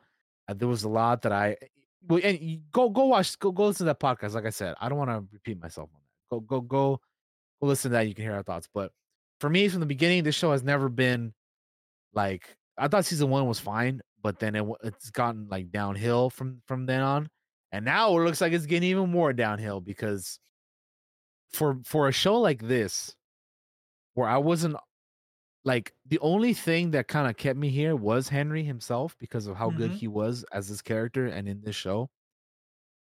For him to like now leave, first of all, makes so much sense to me because, again, we've kind of talked about before how he doesn't really like, his one condition to continue doing this show for their full plan of 7 seasons was that they would honor the work of the author and continue to, and, you know, and tell great stories and whatnot.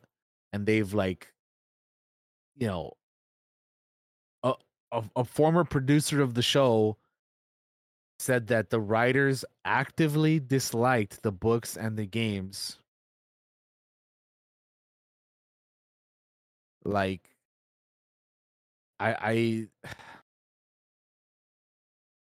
it just, it doesn't make sense to me. Much like Josh, like, if you're gonna work on a show like this, that's The Witcher, which is, you know, quite beloved, and a lot of people, you know, are excited to see visions of,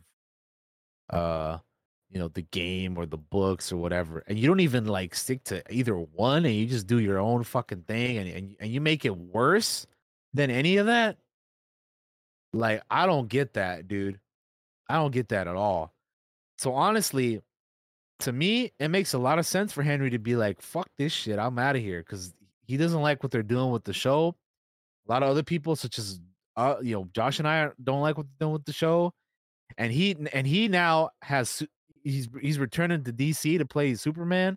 So I think the combination of both of these things, of him, you know, taking a bigger responsibility with portraying Clark Kent and Superman again, combined with his dislike of how they've been managing the show and the character and the source material, is good enough reason for him to be like, I'm out of here, dude, because this is just not what I thought it was going to be. And you got people working on this show that just are not respecting the source material of either the games or the books. So for me, I see this as not a huge loss because, first of all, I didn't even like the show that much to begin with. So I would much rather, if this is the cost of Henry returning as Superman, I would kill this show 10 times out of 10 to have him back as Superman. Okay, I will tell you that right now. 10 times out of 10, there is not one time that I would rather have him stay on this crappy ass show than to have him come back as Superman. And no disrespect to Liam Hemsworth, but I'm going to be a little disrespectful. I apologize, but you are a downgrade, sir, to Henry Cavill. I'm sorry. It's not your fault. It's not your fault. It's not your fault, Liam. I'm sorry. It's not your fault. I don't even mean to be that disrespectful. It's not your fault. But like, this is Netflix's fault or the showrunners or whoever made this decision. It's their fault. And it's the fault of the people for not following the source material. That's whose fault it is. Mm-hmm. Because how do you like let it get to this point?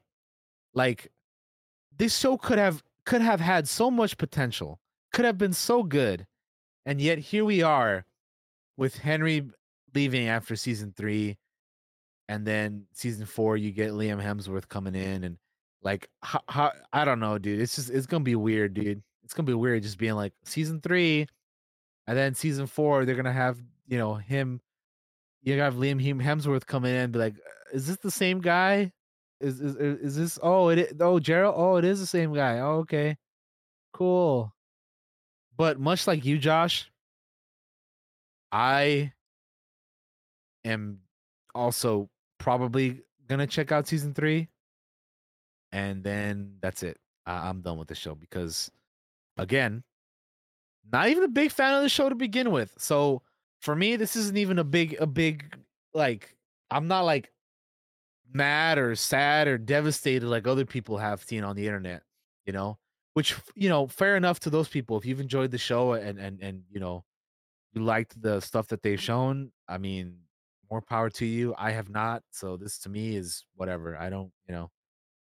If it was a better show, I think it would be a bit of a bummer for me, but since I haven't really been enjoying it as much, I don't really care, dude. So that's my thoughts on this. Yeah. Yeah. My only other thing is I don't want to help support creators that mock the original. Like you took this thing and are now going to mock it because you took it and are making your own thing with it. Like I don't want to support creators that do that.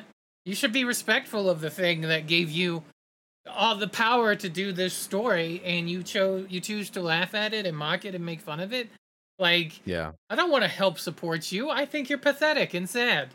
That's what I think. So no, I'm not gonna help support it like that. Like Henry is the only thing that keep me watching the show because he's one of us. He's a nerd. He was by far the best thing in the show, and now that he's leaving, it's like what else is there to keep us here? Like. At least that's the way I feel. Exactly. About it. Anyway. I am the same. I am also dropping frames. I don't know why. Sorry, guys. All right. Yeah. Enough of the hate. Let's move on to something else. Cause like, let's just be real. Like, freedom to Henry. Go make freedom. Stuff, cause fuck good news. Yeah. Show. Good like stuff. The Witcher. The show. The creators, really. All right. Moving on. Lucy. Hi, Lucy. Moving on, we have a Friday the 13th prequel series in the works at Peacock from Brian Fuller, and it's going to be called Crystal Lake. So just in time for Halloween, Peacock has announced that it has gone straight to series on Crystal Lake, a prequel drama based on the hit horror movie franchise Friday the 13th. So Brian Fuller, the creator behind such shows as American Gods and Star Trek Discovery, will write, showrun, and executive produce the series, which will be produced by A24, the studio known for buzzy movies such as Everything Everywhere All at Once and X Pearl, among other things. So it's not the first time that these movies have birthed a TV series.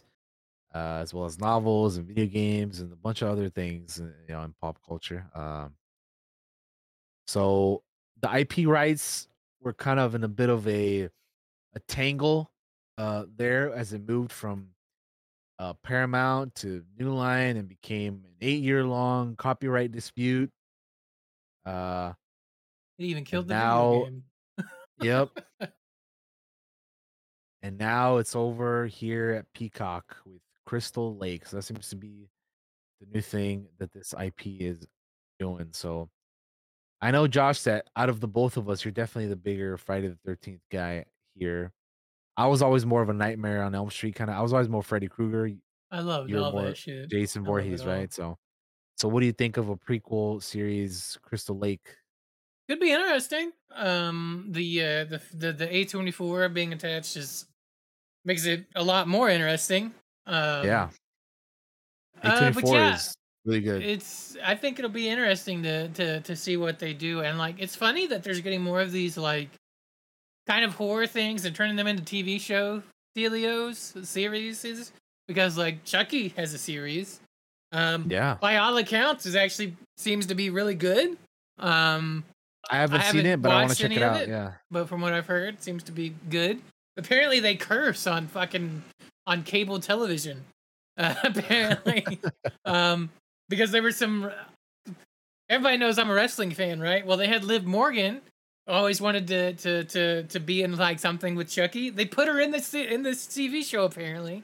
Oh wow! And some of the people that were watching it, because I was just looking in like I was looking in the wrestling thread on Reddit because wrestling comes on right, and like before that I think Chucky was on, and they're like, "Hey, Liv Morgan's in this."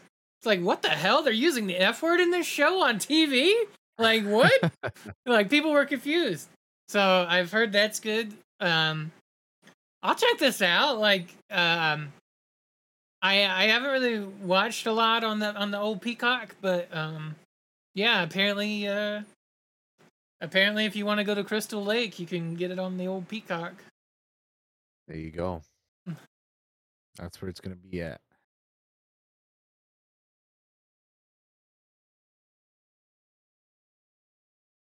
Oh yeah. All right, that is our TV news for this week. That is the TV news. So if you want to switch on gears over to the movie news, we only have a couple of things here. Switch gears. Like really, we'll be done with this like real quick because it's only like two things I got here. There wasn't a lot of movie news this week. So, you know, we'll be done with that here real soon. So when you're ready, just let me know. We're ready. Sorry. We are good to go. We have swapped. All right. So, the movie news. We're here. We're ready. First thing is that, remember last week we talked about there being a new Star Wars movie in the works with Damon Lindelof.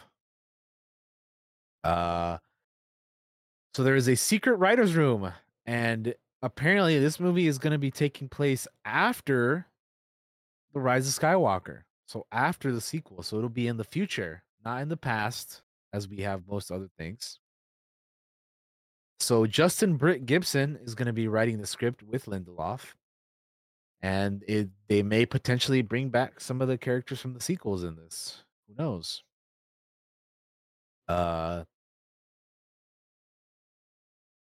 Last week, we talked about Charmin Obaid Chinoy, who directed 2 episodes of Miss Marvel, was going to be on board this as well. But this project has been in the works for months.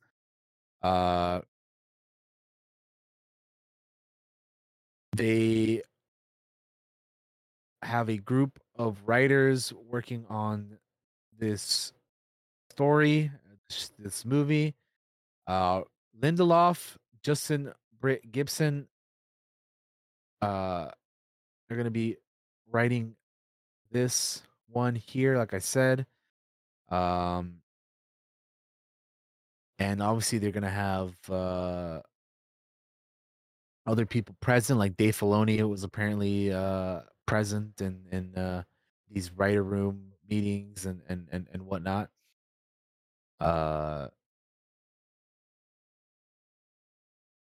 And they apparently started getting this writer room together after Star Wars Celebration, where they held a 2-week session in July, where Patrick Somerville worked on a few things with Lindelof, such as Leftovers, and then Station 11. Raina McClendon, a consulting producer on the Obi-Wan Kenobi series and writer on the company's upcoming Willow series. Andy Greenwald, creator of the 2019 Rosario Dawson crime drama Briar Patch, among a couple other writers, were there. Dave Filoni, obviously, you know, very knowledgeable on Star Wars, is there to probably just to answer any questions they have of, like, you know, things Star Wars related.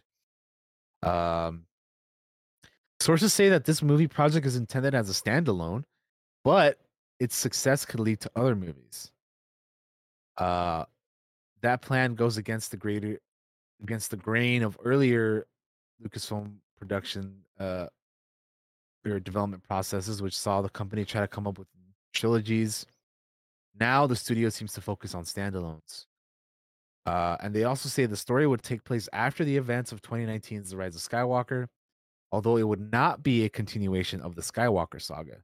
So, although, in other words, for people out there listening and wondering, this is going to be timeline-wise after the sequels, but it's not focusing on anybody, or it's not focusing as a continuation of the Skywalker saga. It's going to, as this article says, it's more of a one-off, or not really a one-off, but it's a standalone. So, if it does well, they can do more, but that's not their intention going into it, right? Which, that was kind of some of their mistakes in the past, right? They've tried to, like, and not just for Star Wars, but for other, you know, franchises. They've, like, remember Power Rangers? They try to make, like, fucking how many movies of those? Like 7, or I don't know how many they tried to do. That's just a number I made up. I don't know how many they wanted to do, but I have no idea. Remember, they wanted to do a bunch and they only did one. Like, I think it's good when you focus on making one movie and make that one movie good, and then go from there. Yeah, we've talked about this before. Like, everything's got to be a franchise and a billion sequels. Yeah, right? We've talked about it. Yeah. Unless you're doing like a trilogy, which, you know, you have to plan out already from the beginning. Then if you're doing the one movie kind of deal, yeah, just focus on that, make it good. If it does well, then you go from there. But that seems to be the plan, though. So after the sequels, after the Rise of Skywalker, not a continuation of the Skywalker saga. However, some of the characters from the sequels could appear, which would make sense. And honestly, I would like to see some of the characters from those movies return. But yeah, there's been a lot of Star Wars movie news lately. Obviously, with Patty Jenkins' Rogue Squadron kind of put off into the back burner, which is disappointing. But you know, we still have Kevin Feige's movie. Who knows when that's coming out?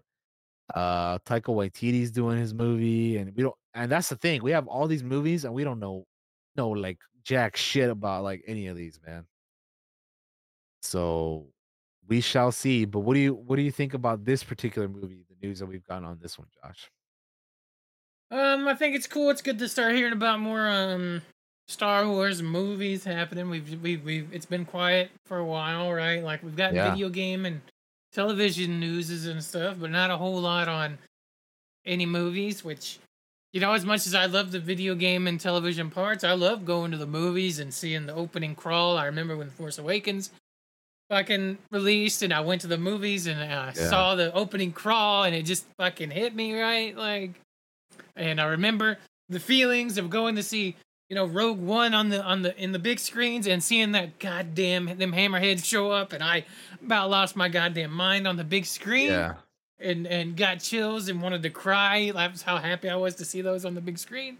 So it's cool to be hearing about movies again, like, and hearing the fucking theme and all that, and with the fucking blasting sound. Like, come on, man! Like, I love the movies. Now the sequel series wasn't, you know, definitely not my favorite. Got a lot of hangups with it. We talked about it in Discord a billion times. And I'm fine with like a time jump. I'm fine with getting away from some of those old characters if they want to. If they were going to bring it back anybody, I'd be like, bring back Chewbacca. All right? Bring back Chewbacca. Like, because it makes sense. Think about it. Like, he can live a very long time. He could go on for, he could still go on. He could live for a very long time. And Chewie's still pretty young, yeah. And Chewie's kind of, spoilers, he's kind of lost everybody a little bit that he was kind of connected to. So, let him help mentor a new group of heroes. I'm fine with that. And I'm fine with some of the old characters showing up as long as it's not to right the wrongs of the sequel. It's like, hey guys, remember how you wanted Finn and Poe to have the ultimate romance, in the sequels? Man. And what if they did that in this movie and they showed up for a camp? I wouldn't like that, because it's like, here you're going to we're going to right the wrongs of these old movies in this new movie. I don't want that. I want the story to be focused on the new characters, the new heroes. I'm glad they're kind of getting away from the Skywalker thing. Like, I love those old characters, and I love the Skywalkers and the Solos and the Calrissians and all those characters from the old series. But Star Wars is a huge galaxy, and we're just focused on a tiny little part of it. I want to see the rest of the galaxy. Open my eyes to the rest of the galaxy. All right, that's what I want out of a new movie. I don't know if you feel the kind of same. I know you said you're okay with some characters coming back. I don't want them to do it just to fix old mistakes that they made. I would hate that. No, I mean, well, they did that for The Rise of Skywalker, right? They're like, all right, we don't like episode 8, so we're going to do our own thing and make it a sequel to episode 7, which then just turns everything into one giant mess. And we've talked about a lot on here how much, how we feel about the sequel trilogy. So I don't want to really get too into that. But there are some things that I do like from the sequels. And if I were to continue that story from there, I would want to see Rey and Finn continuing the Jedi and her training him and getting a new academy and all that shit, and actually get to see Jedi again, not just, oh, here's another thing, and oh, it's gonna go down again because we're just gonna repeat the same bullshit over and over again, but actually rebuild the Jedi for good this time, none of this other repeat bullshit that we've seen in the past of them getting betrayed by a Skywalker and them going down and fucking all that other nonsense that we've seen in the past. And yeah, I just I have some ideas of where it could go, of what they could do. But if they're going to, what you said, if they're just going to bring in Poe and Finn for a stupid cameo that makes no goddamn sense, I'd rather those characters not even be involved at all if they're just going to do that. That's what I'm afraid of when they say bring back characters.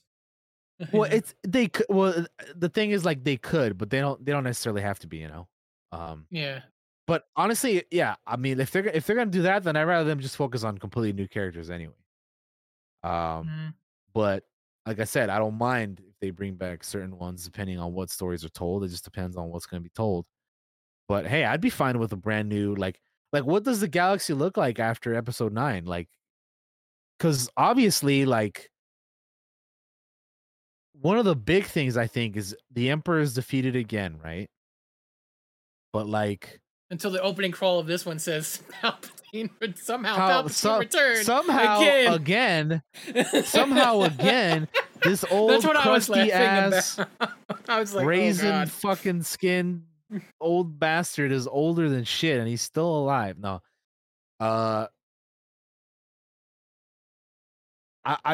We don't really know what the galaxy looks like after that, because yes, Palpatine's dead, hopefully for real this time, which I don't even think he should have ever came back in the first place, but that's a whole other topic. That's a whole other thing. Yeah. He's dead now, hopefully for real. And then you would assume that the First Order is going to be still around, right?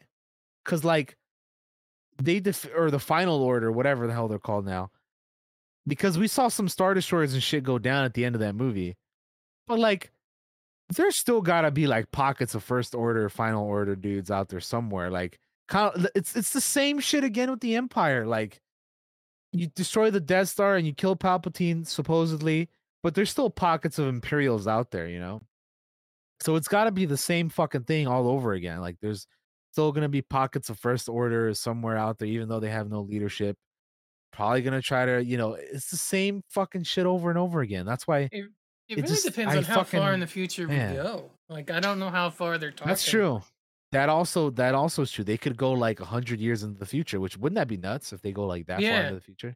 The only thing that makes me think it wouldn't be that is like, because there's like, we might bring back some other characters, but like, yeah, it could easily be aliens that live very long times, right? So like that doesn't mean so. Yeah, that's kind of what I would rather they did, because I would like a little time jump. Let's get some space from that old thing and do our own thing, you know, type of deal. Yeah, I'd be fine with that. I'm just, the biggest question for me is, what does the galaxy look like at that point? Mm-hmm. Like, well, like wherever they're going in the future, what does that look like? You know, so that's the biggest question for me. What does it look like? Who are we gonna have involved? What's the story we're telling here? Anyway, we won't find out about this for a while, I assume. So it's all just speculation at this point. We can move on though to the last piece of movie news we have here, which is Venom 3 has a new director to direct the Tom Hardy movie. Kelly Marcel is set to direct Venom 3. So Kelly Marcel has previously worked on such things as she's primarily known as a writer, is what she's really known as. She's acted in a few things as well, but she's primarily a writer. So she's written stuff like the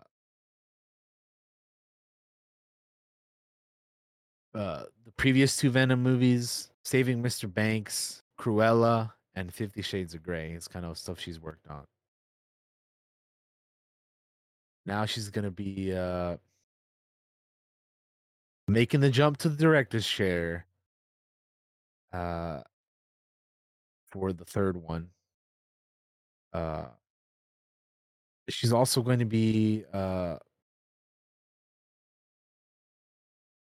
writing with Tom Hardy for this next one and produce.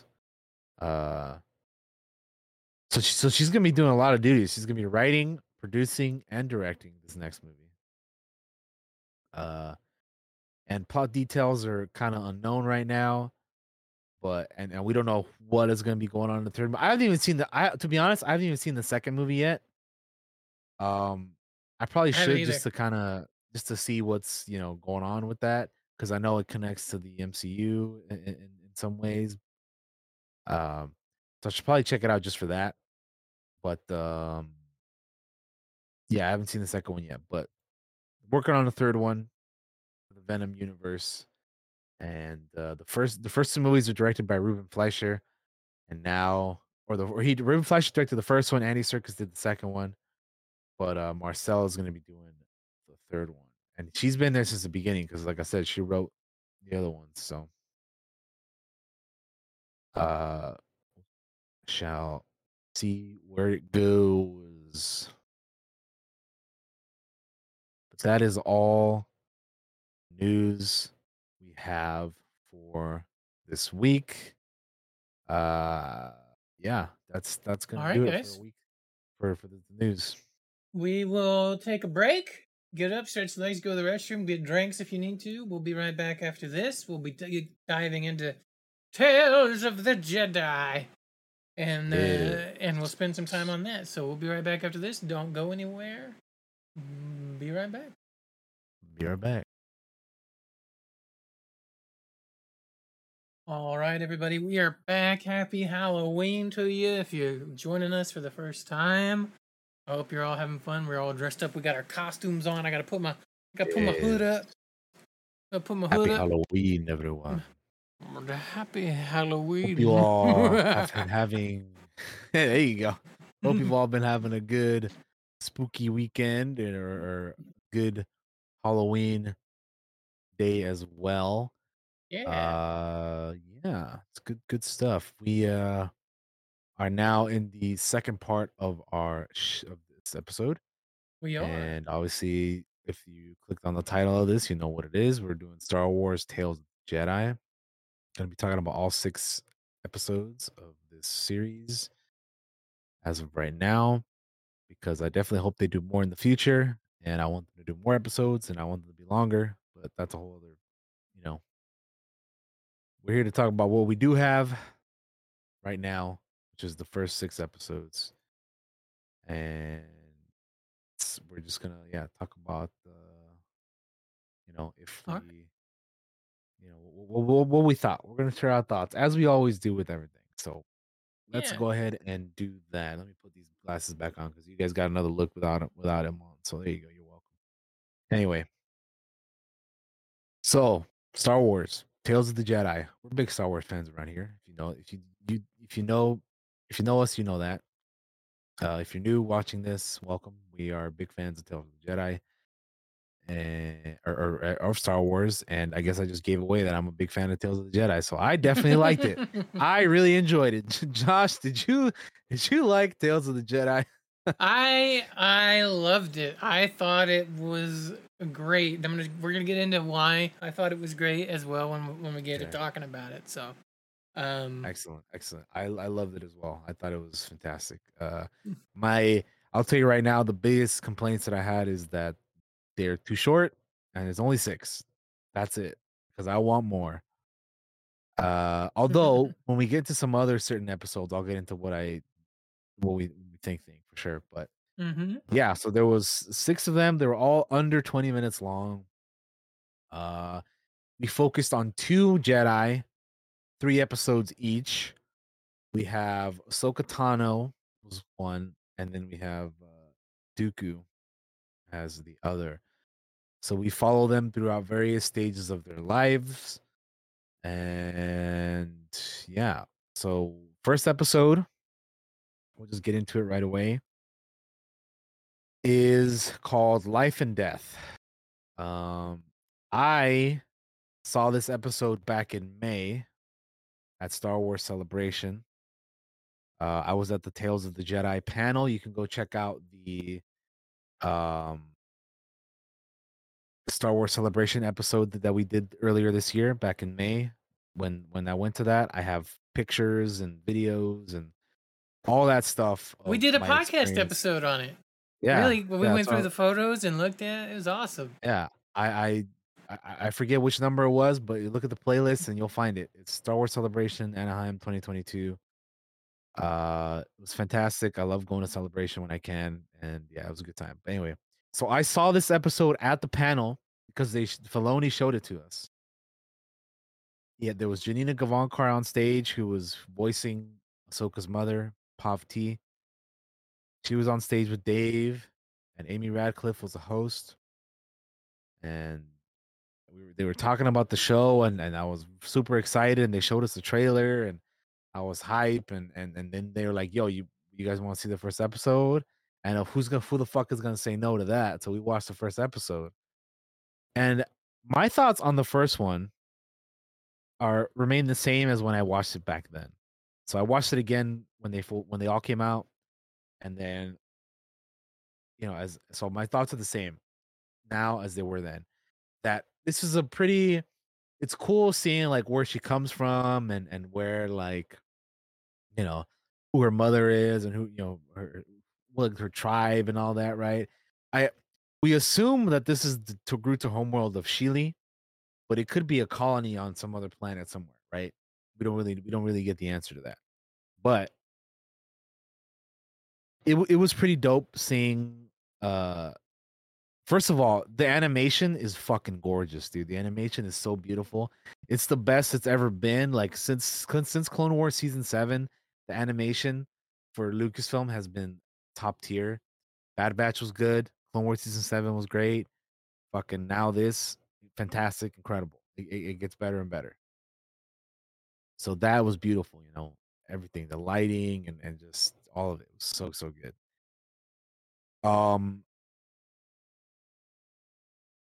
So it was cool seeing all those,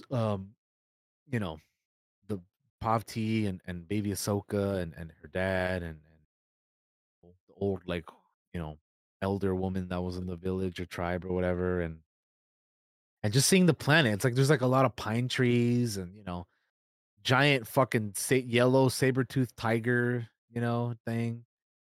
And yeah, overall, I think it was fine. Like, it was just like, this is the moment where they knew that Ahsoka was force sensitive, because the older elder lady was like, Ahsoka is Jedi. She's a Jedi. So from then on, they knew she was force sensitive. And that's basically the story, is that first episode is, you know, Ahsoka, the discovery of her being force sensitive is there. And Josh is playing the trailer. Yeah, you can see, you know, stuff from all of the episodes. Yeah, I thought it'd be cool to play the trailer while you talked about it. Yeah, so yeah, there's the yellow saber-tooth and baby Ahsoka. She like kind of connects with the saber-tooth, you know, with the Force, and then yeah, I mean, that's pretty much the majority of the first episode. Obviously her mother takes her hunting as well, and she kind of like, the episode is called Life and Death. So, you know, Ahsoka's born and the mother's like, yo, you need to face death because it's, you know, a natural part of life. And, you know, some people might say that's a little fucked up to teach a baby that, but hey, man, Star Wars, dude, there's a lot of shit they do in Star Wars we don't do in our real life. So you can't really compare the two. Really. And everybody's cultures are different. Like outside of, like, outside of our culture, you know, I'm sure people look in and are like, man, that's fucking weird, but they do it, you know, and it's the same when we look at other cultures as well. So, exactly. And this is Star Wars. So a world, a universe, a galaxy even, full of other cultures. Exactly. So yeah, that's basically the gist of that episode, though. We get to see the birth of Ahsoka, and then like time passes and she's like a year old or whatever, and then her mom takes her hunting, and then, you know, we get the whole, she's force sensitive, the discovery of her, right? So that's pretty cool. Again, I thought feel the same way about it as when I first saw it. It was pretty cool, pretty neat just seeing that. Nothing too special, but it was just, you know, cool seeing her early life. It's a good introductory episode of what this show is going to be. Yeah. But yeah, that's really all I got to say about the first one. I don't know if you guys want to add in anything onto that. I don't really have a lot. It is cool to see all the Togruta and how they interact with each other, and you kind of get a little bit of their culture, not a whole lot of it, but I always like learning new things in Star Wars, or things I hadn't seen on screen, but maybe seen in comics and stuff. So it was cool. They made baby Ahsoka adorable. It's like you just want to pinch your cheekies. Yeah. I mean, I want to pinch your cheeks. All the babies, right? They got to be cute. It's like, look at your baby.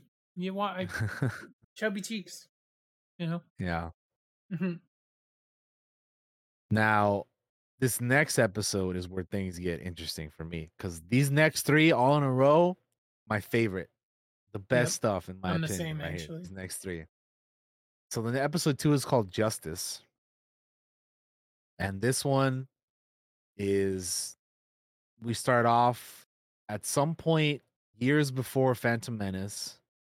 We have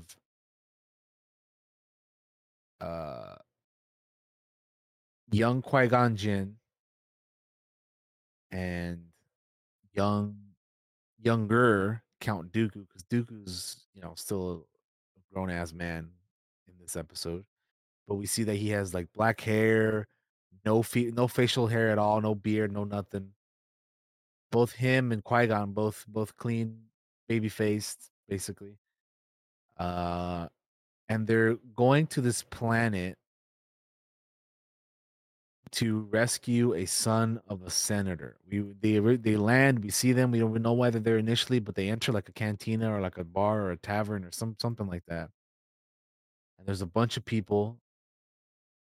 Dooku's like, where's the senator's son? And they reveal the village elders like, yo, you don't really know the senator. He's a shady motherfucker.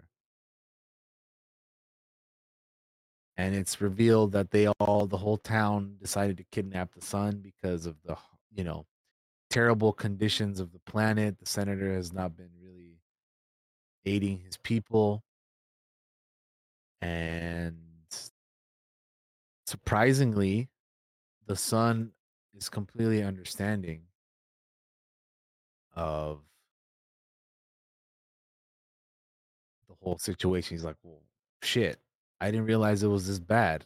No wonder, you know, they kidnapped me, because my dad's been treating them like shit, right?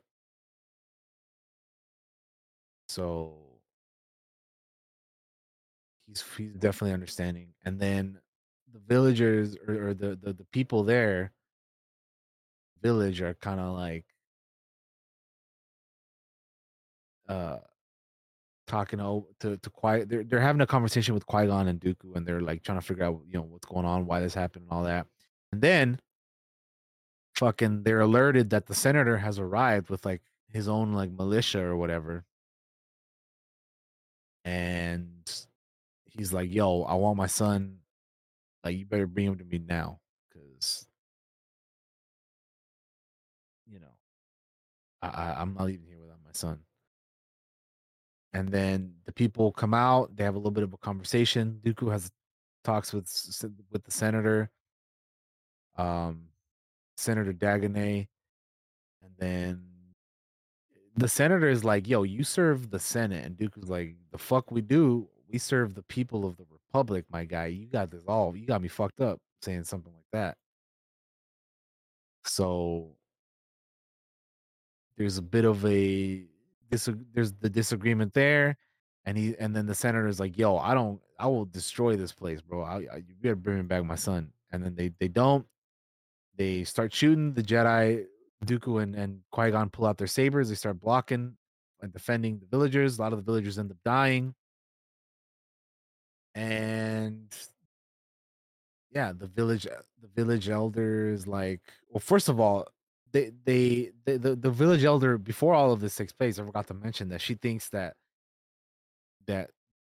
Qui-Gon and Dooku brought the senator here, and Dooku's like, no, he's here. We didn't even know he was going to be here. Like, they had no knowledge of our mission, or whatever. Yeah, because they were doing their own investigation.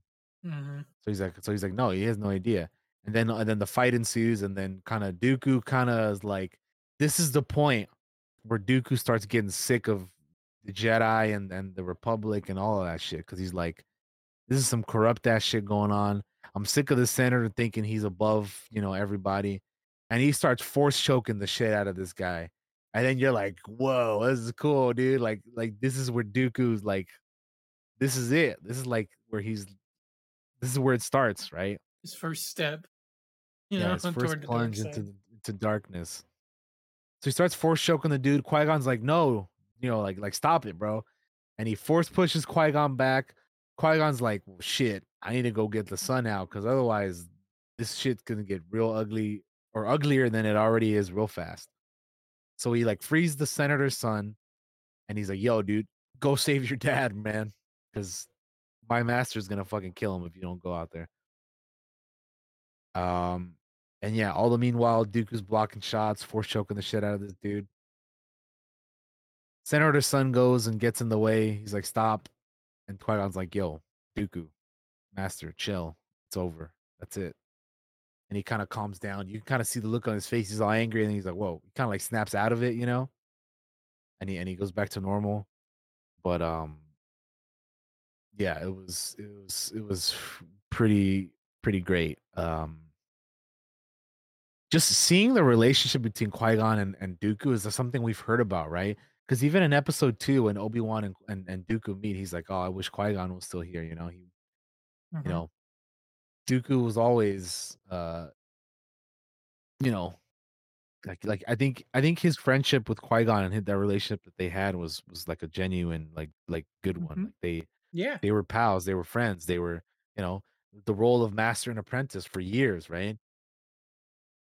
And then, you know, that's why Obi-Wan's like, oh, he would, you know, Qui-Gon Jinn would never join you, and you know, it just brings up interesting questions, like what the hell, like what would Qui-Gon do if he was still alive after that?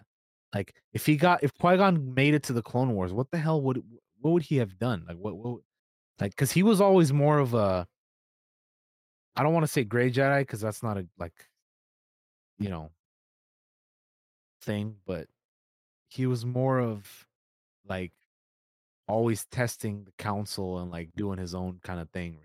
Yeah, and we saw that in Phantom Menace. Yeah, we see it all the time in different like storytelling. Is like he's the kind of, he pushes back on the system.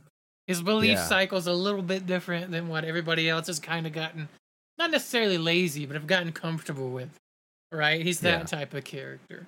And these episodes, these three episodes with Dooku is like really helps establish, like, gets you on Dooku's side a bit in these episodes, you know, like it makes you understand his fall a little bit more, right? Like, like, oh wow, I can, you know. So yeah, it makes me wonder like what Qui-Gon would have done, because he, even Obi-Wan tells him like, yo, you'd be on the council if you weren't always fucking like going against the council's wishes and stuff, you know. So yeah, it was really cool seeing the relationship between Qui-Gon and Dooku though. Like it's something I've wanted to see for years, you know, since we've known about those characters, and it's really cool to finally see it. And another cool thing about this episode is that Liam Neeson's real life son, Michael Richardson or Mikhail, or he ends up voicing Qui-Gon in this episode. So you have Liam Neeson's real life son voicing Qui-Gon in this episode, which is something that they told us back in Celebration too. I remember Filoni saying that, but it was cool. It's just a cool little thing. Like they didn't need to do that, but it was cool, right? Like it's, you know, you got his real life son voicing Qui-Gon. But yeah, Corey Burton reprising his role as Dooku from Clone Wars to voice Dooku in this as well. Just a younger version of that character, you know.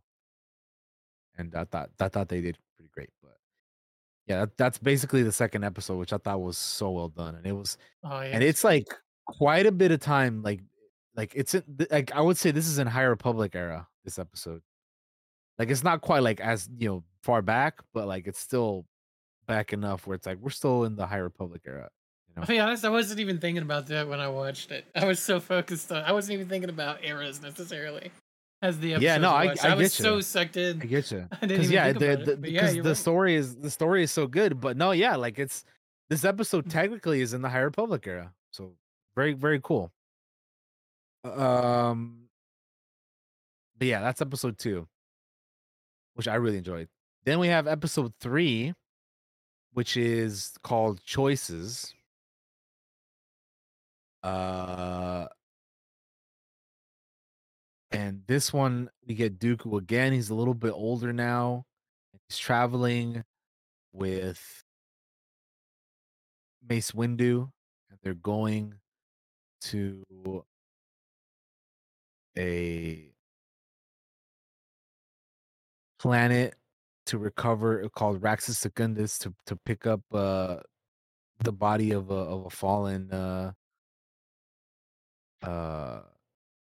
Jedi Master of the High Council who was killed here, murdered.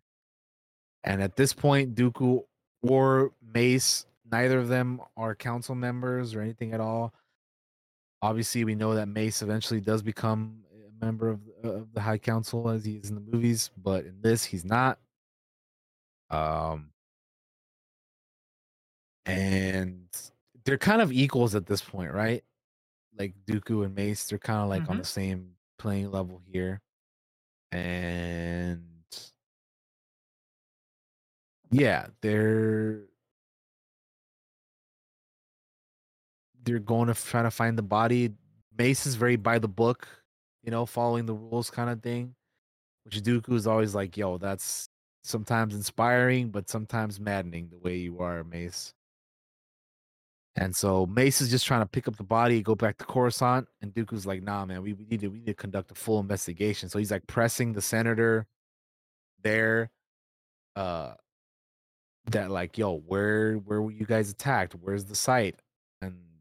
And all the meanwhile, you were kind of suspecting something sus is going on, because he, you know, with the guards and the senator themselves. And you know, there's more to it, because Mace can also, by the time he gets them talking, he can tell that they're being a little sus about some things. So They go out to the site where it all happened. They look around the vicinity and see that, yo, this is not adding up here. So they start pressing the senator for answers. The senator panics and is like, the guards killed her. After they notice that, wait a minute, there's some scorch marks on the tree. There's no damage on the ship. The shots must have came from the direction of the ship. And so the senator, again, was like, yo, the guards killed her. And so the guards just fucking gun his ass down right then and there. And down he goes. And then, dude, when Mace and Dooku pull out their sabers, they pull off some dope shit, like blocking all those shots. And like Dooku does like this cool ass like twirl block that he like turn around twirl block from one of the shots. It's really cool, man. The animation for that like whole fight, you know, scene is awesome. Yeah, we just get to see two of the greatest, you know, saber swordsmen like just go ham on some, you know, on some like assassin droids. I think they were like HK droids, maybe. I'm not exactly sure what kind of droids they were, but they pop out of nowhere and they defend themselves against the guards as well. And eventually they defeat all of them, and then they like start pressing and questioning the two like main guards, and they're like, yo, you guys are lapdogs of the Republic or of the Senate, because all you do is, you know, take care of the wealthy people, and you don't give a shit about any of us down here and these other, you know, the rest of us. And you know, you can kind of see Dooku being like, again, right? He's like, like, this is not good. Like you guys kind of have a point here. And Mace is still like, you know, obviously very much so by the book and with the Jedi still. And whereas Dooku's like questioning everything. So they ask him about like, yo, why did you kill the Jedi? Why did you not kill the senator right away? And they're like, yo, we want to install him as our puppet basically and do what we want him to do, because he's been kind of not, you know, because he hasn't been. He's been selling us off piece by piece, man. Oh, okay. Yeah. We need to get some of that back. And then at the end of the episode is where Dooku kind of talks to the other guy and he's like, well, I don't really condone your actions, but you know, you kind of got the right idea there. You're just going about it the wrong way, kind of basically is what he's telling him. And yeah, it's again just seeing him like fall further and further, right? Like more and more, like with each episode. You just it's great too, because in this episode we see like blind loyalty to something rewards Mace Windu, right? Like he's blindly loyal in some ways to the Jedi, and that rewards him with a seat on the council, right? Whereas for Dooku. Like, he questions everything, investigates things, maybe goes a little bit too far, but ultimately his heart's in the right place, I feel, in this episode. Yeah. Like, he wants to wouldn't you want somebody to investigate your death? Like, and yeah, I'm on Dooku's side.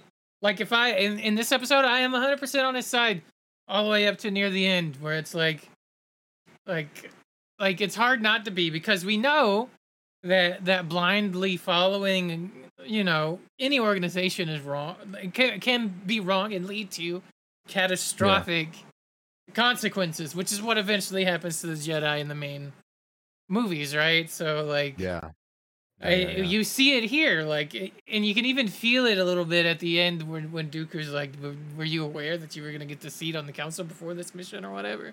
You know that those lines, and No, it was great to show that, but I actually believe Mace. I don't think he had any idea that was going to happen. No, I believe Mace too. Yeah, because he's like, yo, I was on the mission with you. Like, what do you mean, you know? But you're right, though. Like, Mace, throughout the entire episode, from start to finish, by the book, when Dooku asked him, wouldn't you want somebody to investigate your death? He's like, no, I'd want them to follow protocol. And you're like, okay, well, that's Mace Windu, you know? But Dooku, yeah, he's very, like, we got to get to the bottom of this. We got to figure out what happened, you know?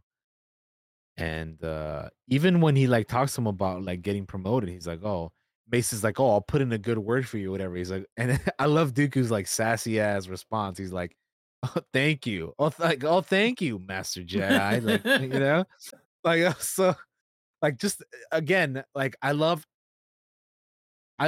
seeing the relationship between those two guys in this episode almost as much as I enjoyed seeing Qui-Gon and Dooku in the episode before. So it was really, really cool just seeing that, like just seeing these guys that in the Clone Wars and in the movies we know as enemies.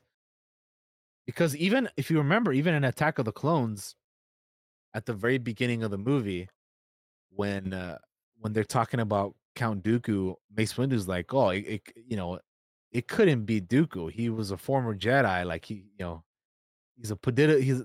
I think the word they use is like he's a political idealist, not a murderer, right?" Mm-hmm. So they're like they even up until Attack of the Clones, they still like didn't even believe that Dooku could do this type of shit. But as we know, they're very wrong. Because in the next episode, which is by far the best one in my opinion, mm-hmm. like this episode is like to me one of the greatest Star Wars animated episodes ever. Like it's called The Sith Lord, and it's so fucking good. Episode 4 is so good. It is legit top tier Star Wars right here. From start to finish, like, so we start off the episode with Dooku. I think at this point, Dooku isn't a Jedi. Like he kind of goes away from the council, because I think it's explained in one of the novels or one of the audio dramas or something like that. I think it's called Dooku Jedi Lost. I haven't read it, so I don't know really, but at some point Dooku leaves the Jedi, but he's still welcome in the temple as like a, you know, because they're on friendly terms, right? So he can come mm-hmm. and go as he pleases. He can come hang out in your old haunt. Yeah, he's like you can go hang out at your old camp, you know, your old grounds, right? Your old stomping grounds. So he's there chilling. He can still chill there with them. So, like I said, at this point, I think he's no longer a Jedi, but he's still welcome in the temple. So he goes to the temple, and we see him go to the archives. And as soon as he does this, I know immediately what we're about to see, and I get excited mm-hmm. because this is something that we've speculated about for years, and we pretty much knew it was him, but we've never seen it, and we finally got to see it. So he's over here deleting Kamino from the archives, which is something that happens, you know, that we find out about in episode 2, again, in Attack of the Clones. And just to finally see him do it, like using like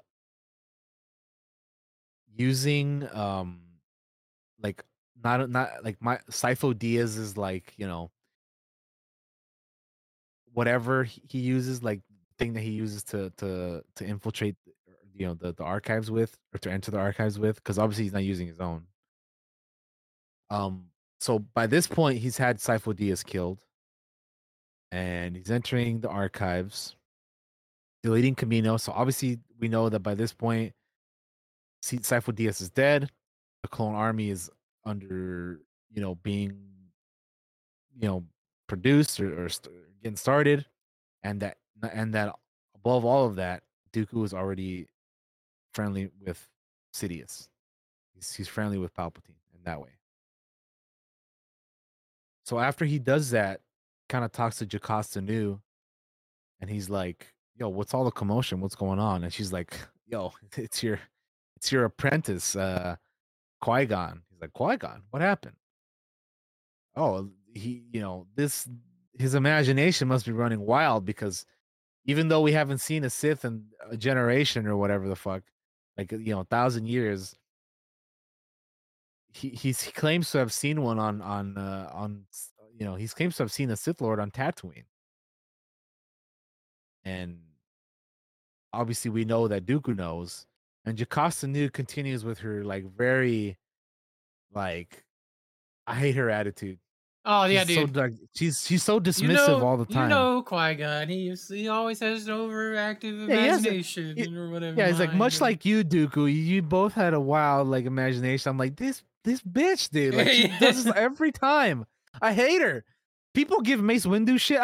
I fucking her. She sucks, dude. I hate Jocasta, dude. Man. Old Jedi. I never thought I'd feel this way about an old ass lady, but she sucks, dude. Jocasta Nu is the worst. She's part of what's Jedi. She's part of what's wrong, right? Like she embodies everything that's wrong, which is the arrogance of the Jedi. We can't be the archives are never wrong and all that kind of. Yeah, the archives are complete. What do you mean? They're exactly. We see her do that in episode 2. It's like, what do you mean? How can you say that?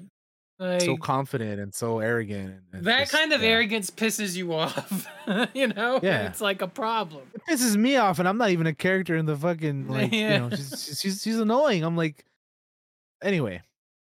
But, so yeah, that happens. And then later we see Qui-Gon, who's voiced by Liam Neeson this time. Yeah. Show up. So we know... I mean, we knew after the fact that Jocasta told him that she found a Sith on Tatooine, that this was taking place during the Phantom Menace, which is so cool. Like, getting to see this angle of this movie in this way. This is during the movie.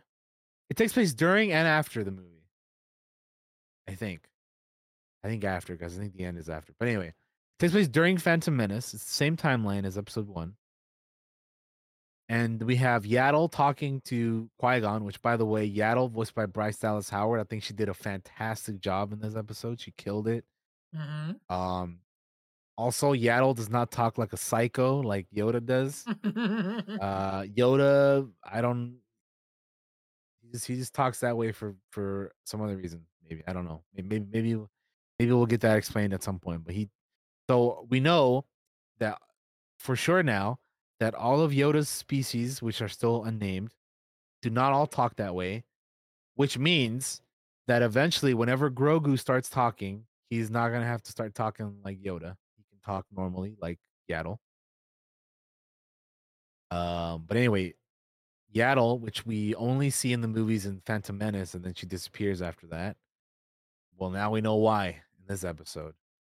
But anyway, we see her talking to Qui-Gon, who's voiced by Liam Neeson.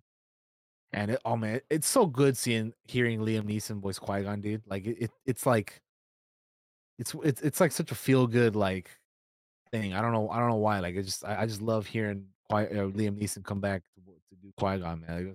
It was good seeing him do it in the Obi-Wan series, and it was good. It's good hearing him in this again. But he's talking to Yaddle, and obviously at this point, this is when they come back to Coruscant after discovering Anakin. And they bring him over to Coruscant to talk to the council for it and all that stuff. And then we have after they have the little talk there with Dooku, Yaddle, and Qui-Gon, there's a bit of a time jump till after the Battle of Naboo, where Qui-Gon's dead and Dooku's like just reminiscing, looking at the tree, and he's like, I used to bring that Coruscanti-born boy here when he was younger, you know? Which we find out that Qui-Gon was born on Coruscant. That might have been already like revealed to us in a book somewhere, but it was definitely, we heard it and saw it in any animation or movies anywhere. Like we heard it and, you know, for the first time. So that was cool. But yeah, just Yaddle talking to Dooku, being like, you know, do you want to come to his funeral? We're about to go to Naboo. And he's like, nah, I wouldn't be good company there, you know, because he had that attachment to Qui-Gon, right? Like one of the big things about the Jedi is like attachments and all that stuff. And obviously he was attached to his, you know, Padawan, because he tells Yaddle, like, you know, how quickly they grow up, our apprentices, you know? So yeah, it's a bit of a bummer episode from that point on.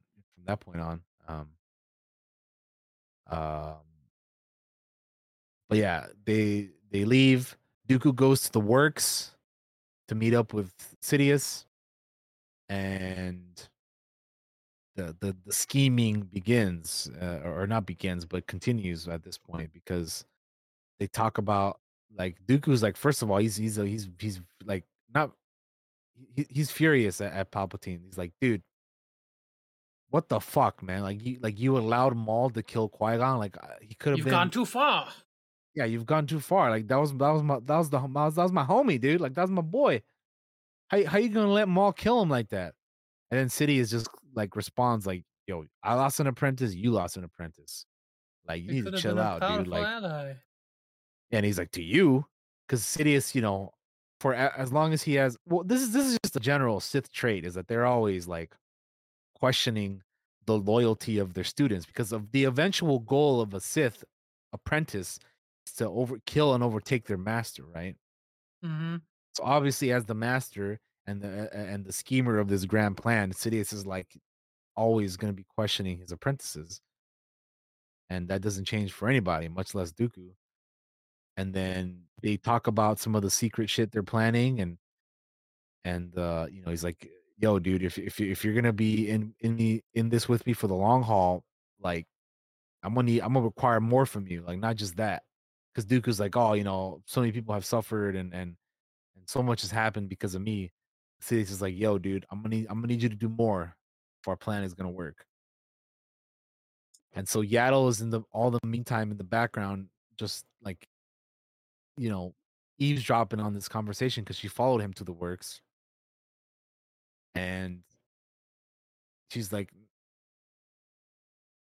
nah, dude, this ends here, which obviously it does end there, but not for them. It ends for her, because there is nobody that knows this secret that stays alive. So because it couldn't possibly happen. Like this is during Phantom Menace. Like nobody knows besides, you know, a handful of people about those, you know, the whole Sith grand plan that's going on.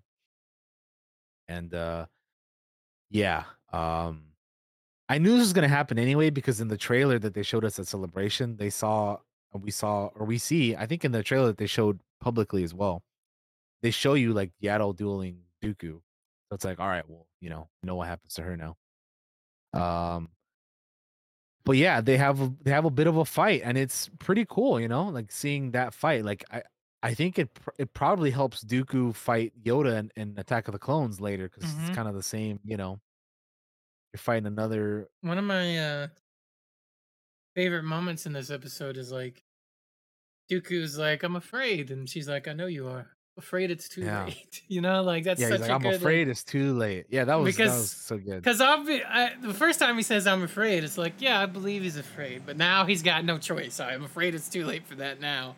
Like he follows up, and it's like, she's like, "I am on your side. You know, I gave up my seat," and like, you know, it's like, my heart's breaking for this character. That it's actually, you know, insane how much they make you feel for Yaddle in one episode, right? Like in one short ass episode, like they make you feel bad for Yaddle, dude. And credit goes to like the writing and Bryce and Corey Burton as Dooku. By the way, I didn't even mention Ian McDiarmid voices fucking Sidious in this again. Yeah. And listen, I love Sam Witwer as Palpatine. He does well, does a good job. But there's nothing like getting the real man himself, bro. Like Ian McDiarmid is that dude, man. Like the inflection, the tone, everything about his voice and the way he says things. Like when Yaddle's like, "Come back to me, like everything you've done, like we can fix it." He's like, "Don't believe her," you know, just little shit like that makes like such a difference, dude. Like, man, Ian McDiarmid is so good. And yeah, and obviously, yeah, Dooku's lost his connection to the Jedi, to the light side already, obviously, because he's been doing all this shady shit in the meantime. But so they fight and they lightsaber duel, and they talk throughout it, like you said, like, you know, I'm afraid it's too late, and Yaddle's trying to convince him that it's not too late, that they can kind of salvage, you know, they can bring Sidious to justice and you know, whatever. But one of the most badass moment in this entire episode comes from Yaddle. It's when they're dueling, Dooku pushes her to the fucking door, and like he flips the switch, and the door, like it looks like it's like kills her with the door, and you're like, God damn, did they just kill Yaddle that way? Yeah, I know. And then, I was shocked. That's you're like, God damn, that's brutal. But the most badass moment is when she lifts the door and you hear the Force theme playing in the background. I almost had chills, bro. Like hearing that theme, and like it's Jedi doing Jedi shit, dude. Like lifting the door with the Force and like hearing the theme in the back. Oh, dude, that was the most hype, the most badass. You know she's gonna die anyway, and you know she's not making it out. But for that brief moment, Yaddle was a badass. If you're gonna die, right? It's a D&D thing we talk about. If your character's gonna die, and you're the DM, and you know their character's gonna die, let them have a fucking badass moment as they go, dog. Hell yeah, dude. And that's it right there. Dun, dun, dun. She lifts up the door. Oh, dude, I could just see it already, man. And then, of course, after she does it, though, she basically uses all her remaining strength after that, and then just kind of tumbles onto the ground. And at that point, she's defeated because, like, what else is she gonna do? Dooku's like, "Let me help you find peace," and then strikes her down for real. And yeah, that's it. That was colder than her getting crushed by the door. Like getting crushed by the door would have been shocking, but Dooku fucking just giving her peace in pieces is like also like, you got to see it because it's like there's the fall, like he's falling. There it is, yeah, the like, culmination of it. Like this he has officially gone too far at this point. Like, mm-hmm. There is. Like you said, I'm afraid it's too late. Like that, like this, that's it, dude. Like there's no turning back. But yeah, they did so good establishing like a character that may not be well known to most people out there, right? And like in a short episode, making you care for that character, wanting that character to succeed, even though she's not going to. Like she's gonna die. Yeah. But still can't help but be like, man, I'm bummed. Like it's so cool. Yeah. It's great writing, fantastic writing, and acting, and everything, whole combination. Yeah, it was again to me the best episode of the six. It was absolutely it's my favorite phenomenal. Episode as well. It's the type of shit I want to see more of. It was just. It's too good, man. It's just top tier Star Wars, dude. It's like this is the type of shit where I wish they would kind of do more of, and like I said my biggest complaint about this is that they are too few episodes and they were too short. If they had made a spin-off series just off Dooku and we got to see his fall over like several seasons or whatever, oh man. I could have had an entire series of this. Like it was so good, so fantastic. I loved it. I love watching this. I like how anthologies are kind of making their way back. Isn't that funny? Yeah. when we talked about it earlier. It's pretty cool. Yeah. But yeah, that was episode 4. Then we have episodes 5 and 6, which are both Ahsoka episodes as well, but we're going to talk about 5 first. Practice makes perfect. So this is basically Ahsoka's training throughout the Clone Wars. And it's basically like they could have fit this in the Clone Wars at any point and it would have like fit in well. So it starts off with like really short-haired Anakin and mullet Wan Kenobi because he still has episode 2 mullet on. And bunch of Jedi. Little Caleb Doom and his master Depa Balaba are sitting in the background watching Ahsoka train, and it's like an official like Jedi training exercise. Like they're all spectating, and she's fighting like training remotes and stuff. And she does fine or whatever. But Anakin is kind of like whatever. It's basic shit. Like he and her want her to do more, right? Because that's just the way Anakin is, and Ahsoka, being the student of Anakin's, is going to want to go to that next level. So your training is good. It can be better. Yeah. So they talk about that, and he is like, "Yo, if you want to do more than this, come meet me over here. We're gonna train with the clones, basically." The 501st basically helps train Ahsoka, and that training is what helps her survive Order 66, essentially. Yeah. What we see in the season 7 of Clone Wars, which we see also at the end of this episode, you know, with the flash, you know, flash forward of, you know, Rex escorting her through the hangar as they're about to, you know, go into that episode of or, you know, or that portion of that episode of season 7. And yeah, it's just, you know, it was a fine episode. Like, to me, this one, like, it was cool. Like seeing that, you know, the fill in the blanks of that. But like, it wasn't like something I needed. Like, this episode to me felt like more for like the kids that grew up with the Clone Wars, you know, like this is their episode. Like, you know, like if you're a Clone Wars person, this is for you, you know? And which is not to say that I'm not a Clone Wars person, because I love the Clone Wars. But like, it was fine. Like I didn't need this episode, but it was still cool seeing it. Like, you know.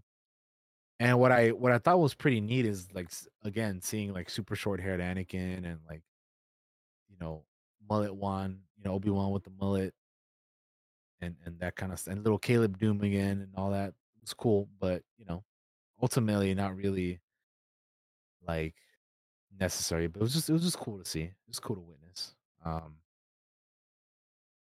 So yeah, that's kind of how I felt about that one. But yeah, it's basically, you get to see her training through multiple phases of the war. When she has, in the beginning, when she has her one single bladed saber, and then when she switches to two, and then, you know, obviously at the end when she needs it to save her life. So that's pretty much,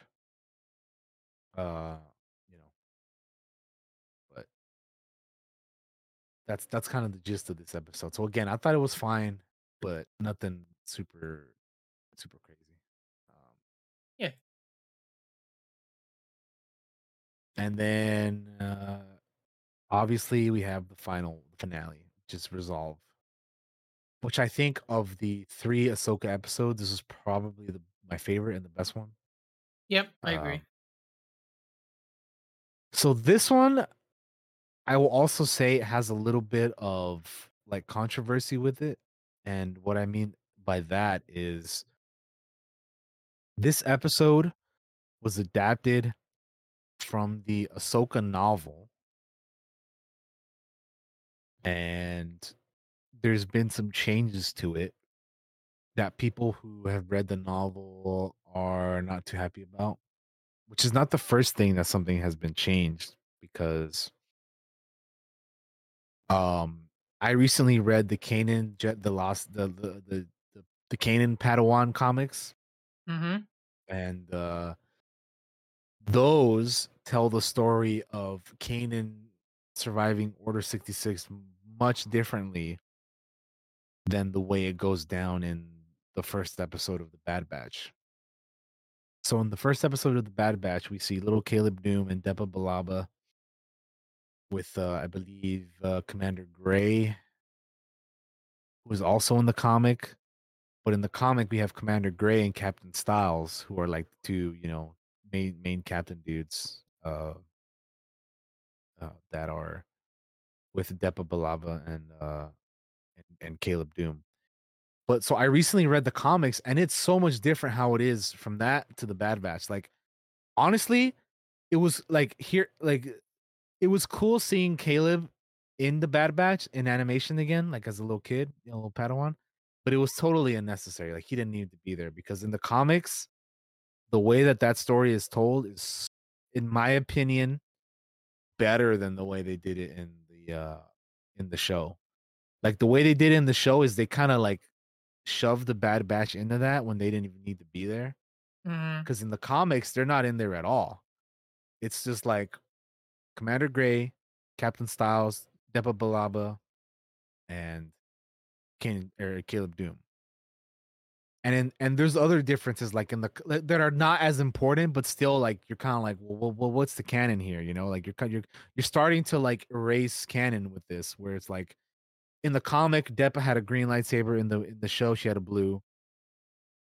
The look of the planet and the scenery and the battle was different, even though we don't get to see a whole lot of it in the show. Anyway, the whole point I'm trying to say is the way they do certain things in animation or live action isn't always better than what they do in the comics or books. So I think people are upset, and I think rightfully so, with certain things. Some things are not as bad. Like I will say that some things that they get retconned are kind of like whatever. You don't, you know, it's not that big of a deal. But I think for other things, it matters a bit more. And like I said, for the Bad Batch stuff with Caleb, I think that was completely unnecessary and they didn't need to do that, but it was really cool. But that takes me back to how it relates to this episode, Resolve and Tales of the Jedi. So they adapted this episode from the novel Ahsoka, and apparently I haven't read it, so I don't really know. I can't really go too deep into detail on what they changed and what the differences were. But apparently there was some characters that were changed from the novel to animation. And so much so that they don't even use the names of these characters. And I think they are supposed to look different. And like, they're like supposed to be the same characters, but in the animation, you know, in Tales of the Jedi, they're like not. They don't really like mention them. But they're supposed to be the same characters, but they're supposed to look different in the novel. I don't know. Anyway, there's some contradicting stuff, and people are kind of upset about like kind of the retcon of that kind of thing. So again, I haven't really read it, so I don't know too much about what it is. But I think at some point they're gonna have to, Filoni or somebody's gonna have to be like, well, there is. Like they're gonna have to have some kind of explanation as to like why they keep like just retconning shit like that, when originally they said that everything, no matter what it is, the movies, the comics, the shows, is supposed to be one continued canon, right? Like they're gonna have to explain why they like retcon some certain shit, because there's a reason that they have the Lucasfilm Story Group, so that they wouldn't have to like, you know, just retcon shit so that everything has a continuity, right? Like, so everything is continuous. Like, they have this group of people, like Pablo Hidalgo and Leland Chi and all these other people. They're there to, like, prevent that from happening. But, yet, here we are, where, like, comics and novels are getting retconned in favor of the shows. And it's like, well, that makes... I mean, it makes more sense because more people are going to watch the show than read the comics or the books. But at the same time, how do you want people to keep reading that shit if you're just gonna keep retconning it? You know what I mean? Right. Like what's the balance here? Like you have a story group so that this shit doesn't happen, but it keeps happening. Like and if you don't, like, if you know eventually you're gonna tell these stories in the future a different way, then stop putting them in books or comics. Like, you know what I mean? Anyway, that's just my little bit on that. We can dive into the episode now. I just wanted to bring that up because I know that eventually somebody might bring it up if we didn't talk about it.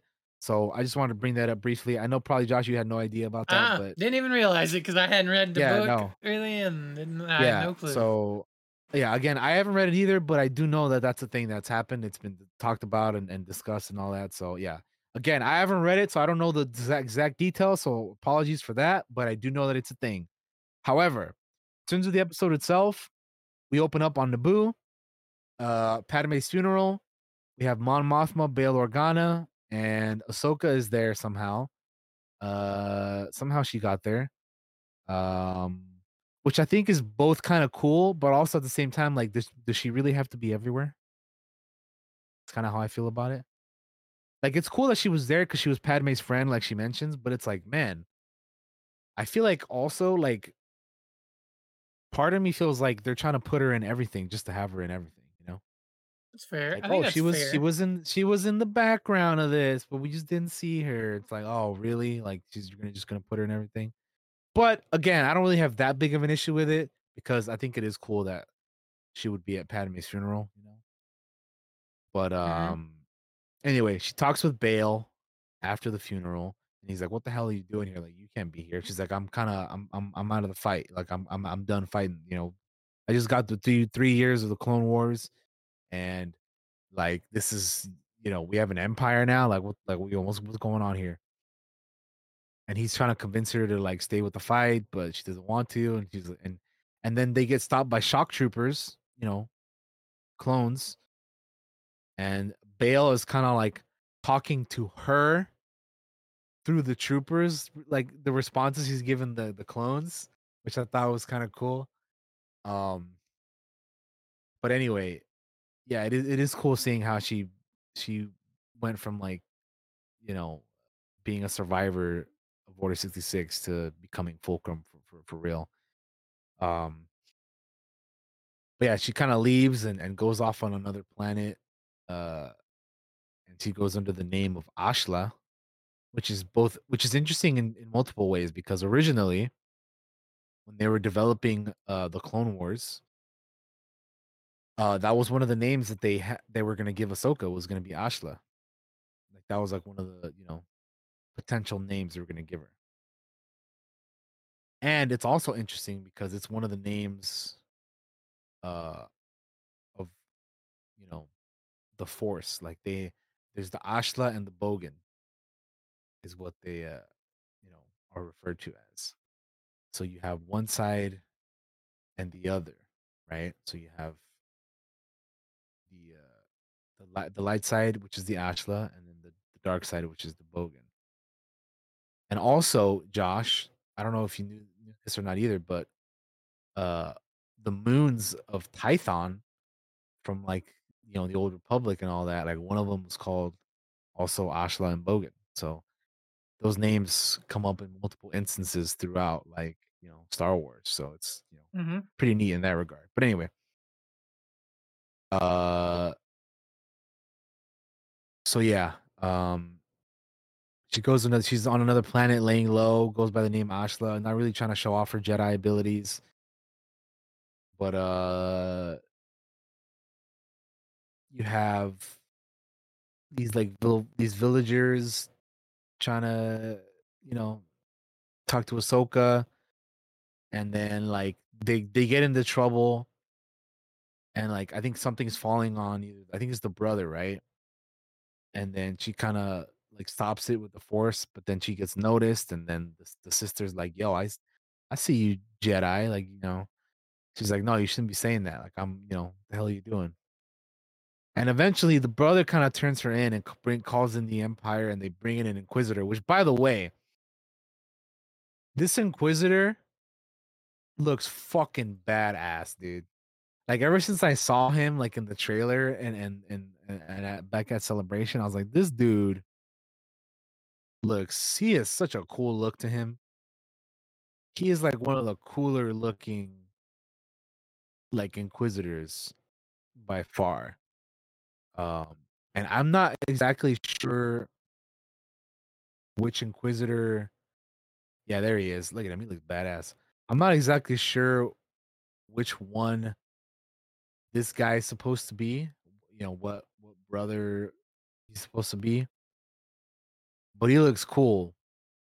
And he, of course, he's got the Imperial cape and cloak on. He's got the double-bladed Inquisitor saber. And yeah, we don't really, he's kind of, he doesn't really, we don't get to know which one he is, but anyway,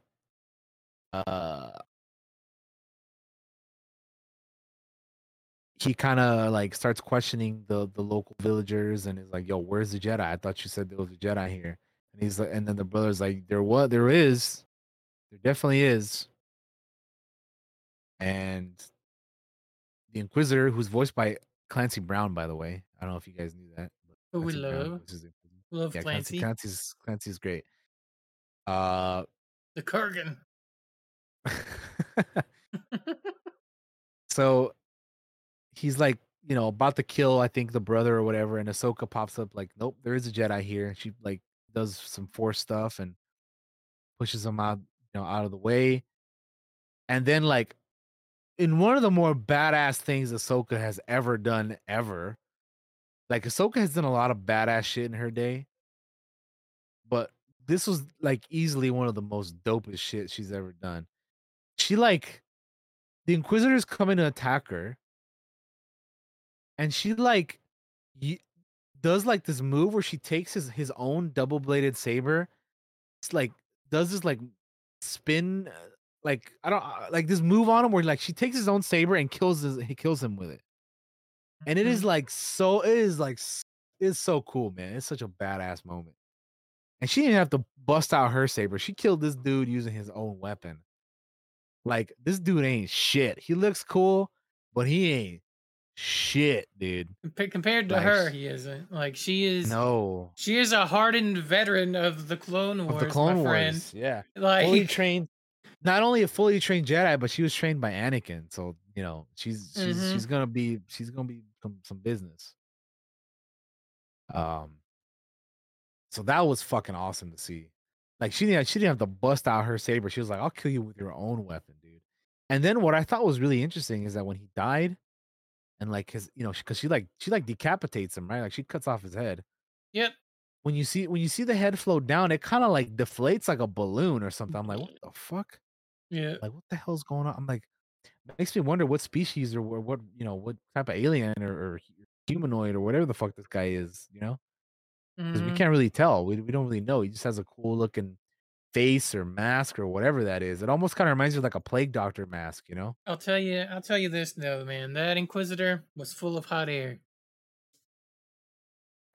Oh my God. He was. Yes, he was. Yeah, he was. We need the you know, the drum. I don't have it. I was sitting here thinking, oh, I don't have that sound effect. Shit, I do, but you guys can't hear it. I got the air horns. Yeah. Anyway, continue on. I didn't mean to derail us. No, you're good. But yeah, and that's pretty much like it, right? Like she talks to Bale again, and she becomes Fulcrum. Like she becomes, you know,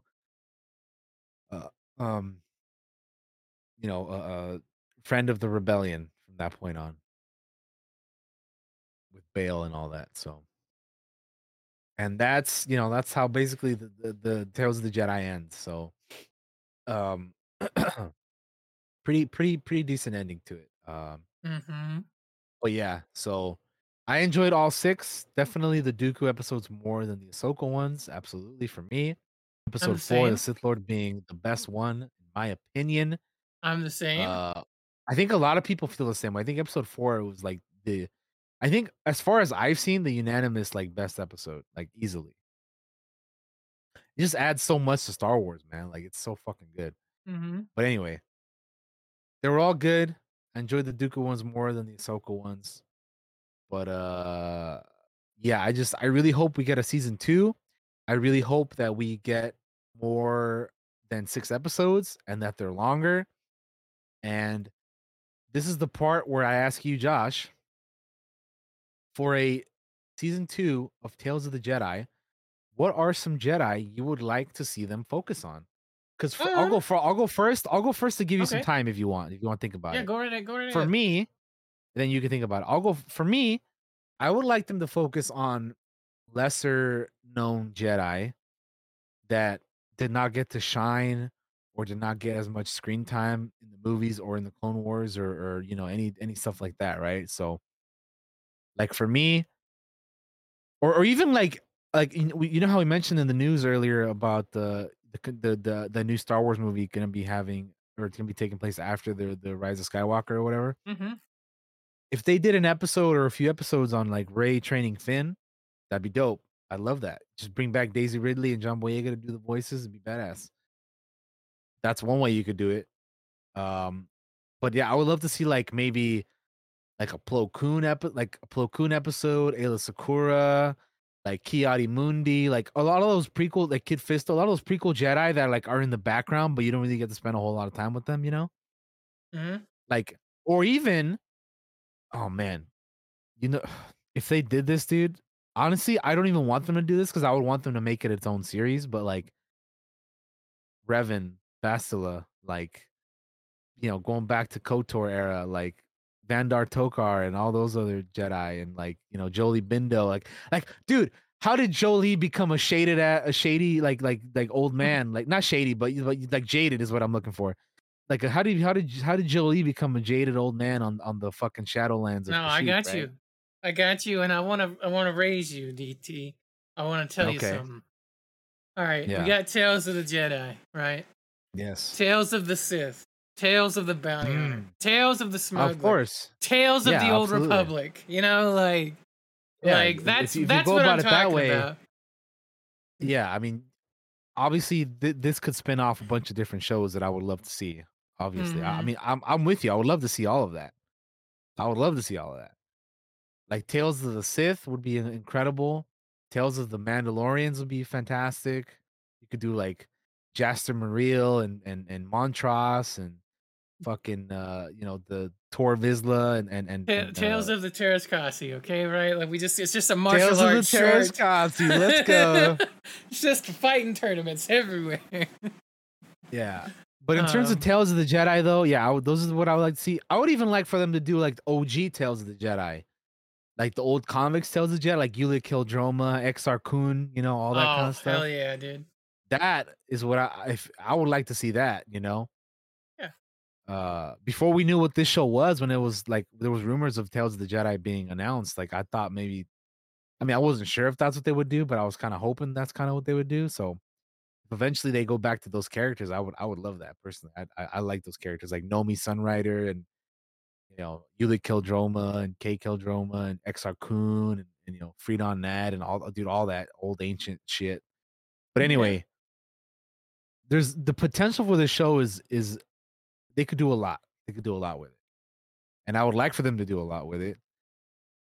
Starting with giving us more episodes and making them longer. But hey man, if they just focus on different characters and different stories, I'll be happy as well. But so that's kind of what I would like to see. I would even like fucking bring back Kyle Katarn, dude. Do a tale on him or two, Luke and his academy, or just so much you could do. Luke training Leia, because we saw that in the Rise of Skywalker for a little bit, Like do that. That'd be cool. The series has all the potential in the world, right? Like especially with like spin-offs. It could go on forever. It really could. It really could. You actually stole the Jedi. I was gonna say I want more Plo Koon. I was gonna be like, I was literally gonna say that, and you were like, "Wait, I'll give you a minute to think on it." And then you said it, and I was like, "Damn it! He stole the one I was gonna pick." I'm sorry, man. I was just thinking like, because what led me to Plo was the fact that Plo Koon was the one that discovered Ahsoka, and we had Ahsoka in this, so like, would be cool if like we saw the episode where he discovered her. Cool. Yeah, Plo Koon's cool, man. Like, dude, like I just, all the prequel Jedi that we didn't get a lot of shine would be cool. We need Tales of Shaggy, dude, bring back Shaggy, bring back fucking Foul Madama. You could bring back all those other little secondary Mon. Jedi characters, right? Like, yeah, dude, from the shorts. That is a perfect way to bring back some of the 3D Clone Wars stuff into canon. Yeah, you can bring back Shaggy, you could bring back Vulith Mon, you could bring back Fal Madama, you could bring back I was thinking of somebody that I had in my head and I blanked out. Who did I have in my head? God damn it. Shit, I blanked out, dude. I had somebody and then I just there's a lot out. To be fair. It's yeah, there easy. Is there is a lot you could do. Yeah, that would be incredible, man. There's so much they could do. You know what Tales is? Tales of the Jedi, or just the Tales of series, is just like it's us playing tabletop RPG Star Wars. If you think I remember who I was thinking of. Yariel Poof, bro. Bring back Yariel Poof. It'd be great. Anyway. You could even do like Zet Jacasa, who's the little Jedi kid in Attack of the Clones and Revenge of the Sith, who was played by George Lucas's real life son, Jet Lucas. Remember the little kid? Yeah. That is like when Bail is like leaving the temple and he's like, sorry, so you gotta leave. And he like just pops up and like kills like fucking 5 clones before going out. Like do a little tale on that kid, man. Like there's so much you could do, man. So much you could do. And it fucking give us more Yaddle, dude. She was great. We only got her for one episode. Bring it back. Heath Koth, Agent Kolar. Like, yeah. Oh, dude, more man. Mace and his youth. Give us a young Yoda. Be cool. Dude, that'd be cool. Seeing young Mace would be really cool. Actually, seeing him like, I would like to see him like. I want to see how he is as a Padawan and like then becomes the Jedi Knight and then like. Which is interesting because I read, you know how we've had Marvel Unlimited, you know, for the past month or so. I read the Mace Windu comics where they show him as like a Padawan and he has like a little bit of hair and you see who his master is and all that. That would be cool to see like in an animated form. So I'd be all for that if they want to do that. Young Yoda and his master or his or her master, you know, whoever that is would be cool. More Dooku, maybe Yoda training Dooku. He's a young, you know, just get to see young Dooku would be cool. Like, oh, I could go on, dude. I have so many, like, I know we could be here all night. We really could, but we'll probably end it here though because we could go on forever. We've been going on for quite a bit. We went through all 6 episodes. Overall, I love it. Josh, I do too. I love it. There you go. I want more of it. Absolutely. Yeah. That is Tales of the Jedi. Thank you guys for watching and listening. It was a fantastic. This is a fantastic set of Star Wars right here. And yeah, I really loved it. I really did. I want more. And I'll be waiting. Absolutely. Yeah. Yeah. Give us Tales of the Sith, I mean, obviously they'll probably name them something different, but you know what I mean? Yeah. You know what we mean? We're same difference, but yeah, that'll do it. So, thank you guys for watching and hanging out and all that good stuff. This is our final episode of October because again it's Halloween. So happy Halloween again to all of you guys. You guys will probably be watching this or listening to this on the other platforms in November. So happy November to you all as well. And yeah, we'll be back next week with the first episode of November. We'll be doing another D&D world building episode, which is good. I got some things I want to talk about. That's gonna be fun. I actually have a bit of a plan this time going in. Hey, that's going to be fun then. At least a new tool set I want to talk about next time. So yeah. That'll be cool. I mean, it's fun every time, but it's going to be, it'll be cool. So that'll do it, guys. So I'm going to throw over to DT. Us. DT, you're up on the main screen, my friend. Again, thank you all. Thank you all for joining us here today on the 137th episode of the Clockwork Cantina podcast. I'll give you guys one last look here without the glasses. There you go. There's the full pirate look. Yeah, thank you guys. We appreciate it as always. Go follow me on all the things. I'm gonna be playing more games on stream. Follow me on the TikTok, on the Twitter, on the YouTube, Instagram, all that good stuff. I post things on all of that, you know, from time to time, or some more than others, but. Follow me on all. I'm you know, I stay updated on all that stuff. And yeah, looking forward to talking some D&D more world building next week. And yeah, coming up for me, I'm gonna be playing Prey on stream. So if you wanna check that out, if you're a fan of that game, come check it out. We'll be starting it tomorrow. So that'll do it. Bye bye. Peace out. See you, everyone. All right. Guys, thank you. Happy Halloween. If you're going out tonight, stay safe because it is one of the more dangerous nights of the year just to people driving and not being safe. So if you're one of the people going out there tonight and doing some trick-or-treating or whatever, do be safe. We want you to be safe. Also, if you're a person that's dressed up like DT and I were this episode, let us see those costumes. I'd love to see what you got on. It's always fun. Make sure to follow us on all the things over here. I am a dice maker, so if you like polyhedral dice, like you use for D&D or other tabletop RPGs or even board games, make sure to check out 902 Dice Creations on Etsy, Instagram, TikTok, all those places. I have my TikTok follower count has doubled since the new workshop opened, and I've been posting photos again, which I was shocked by, which is why I mentioned it. It's mostly not to brag, but just because I was shocked at how many people started following. So. Make sure to give us follows on all those things. We appreciate you. There's currently a sale going on, by the way, if you are interested in some dice right now. Coming up for me game-wise, I want to play God of War. Like, I need to play it. Not the old one, but like the newest one that's not out yet, or shouldn't be out yet, but kind of got out because it leaked. But you know what I mean. It leaked. Yeah, it leaked. God of War 2018 is what you call it. Yeah, that's the one I want. I want God of War 2018. I need to play it. I've said I was going to play it, and I haven't yet, and I need to before the new one comes out. I hope you had fun with us, guys. We always have fun every week doing this show. We do it every Monday at 3 p.m. Eastern.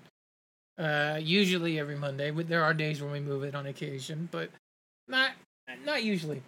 And in closing, I want to thank Sandwich for your follow, Lucy for your follow, and Lick, thank you for your follow. Majin, thank you for your sub.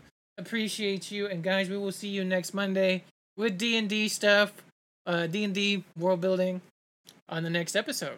So bye-bye, stay safe, and love you all. Bye-bye. That's the wrong one.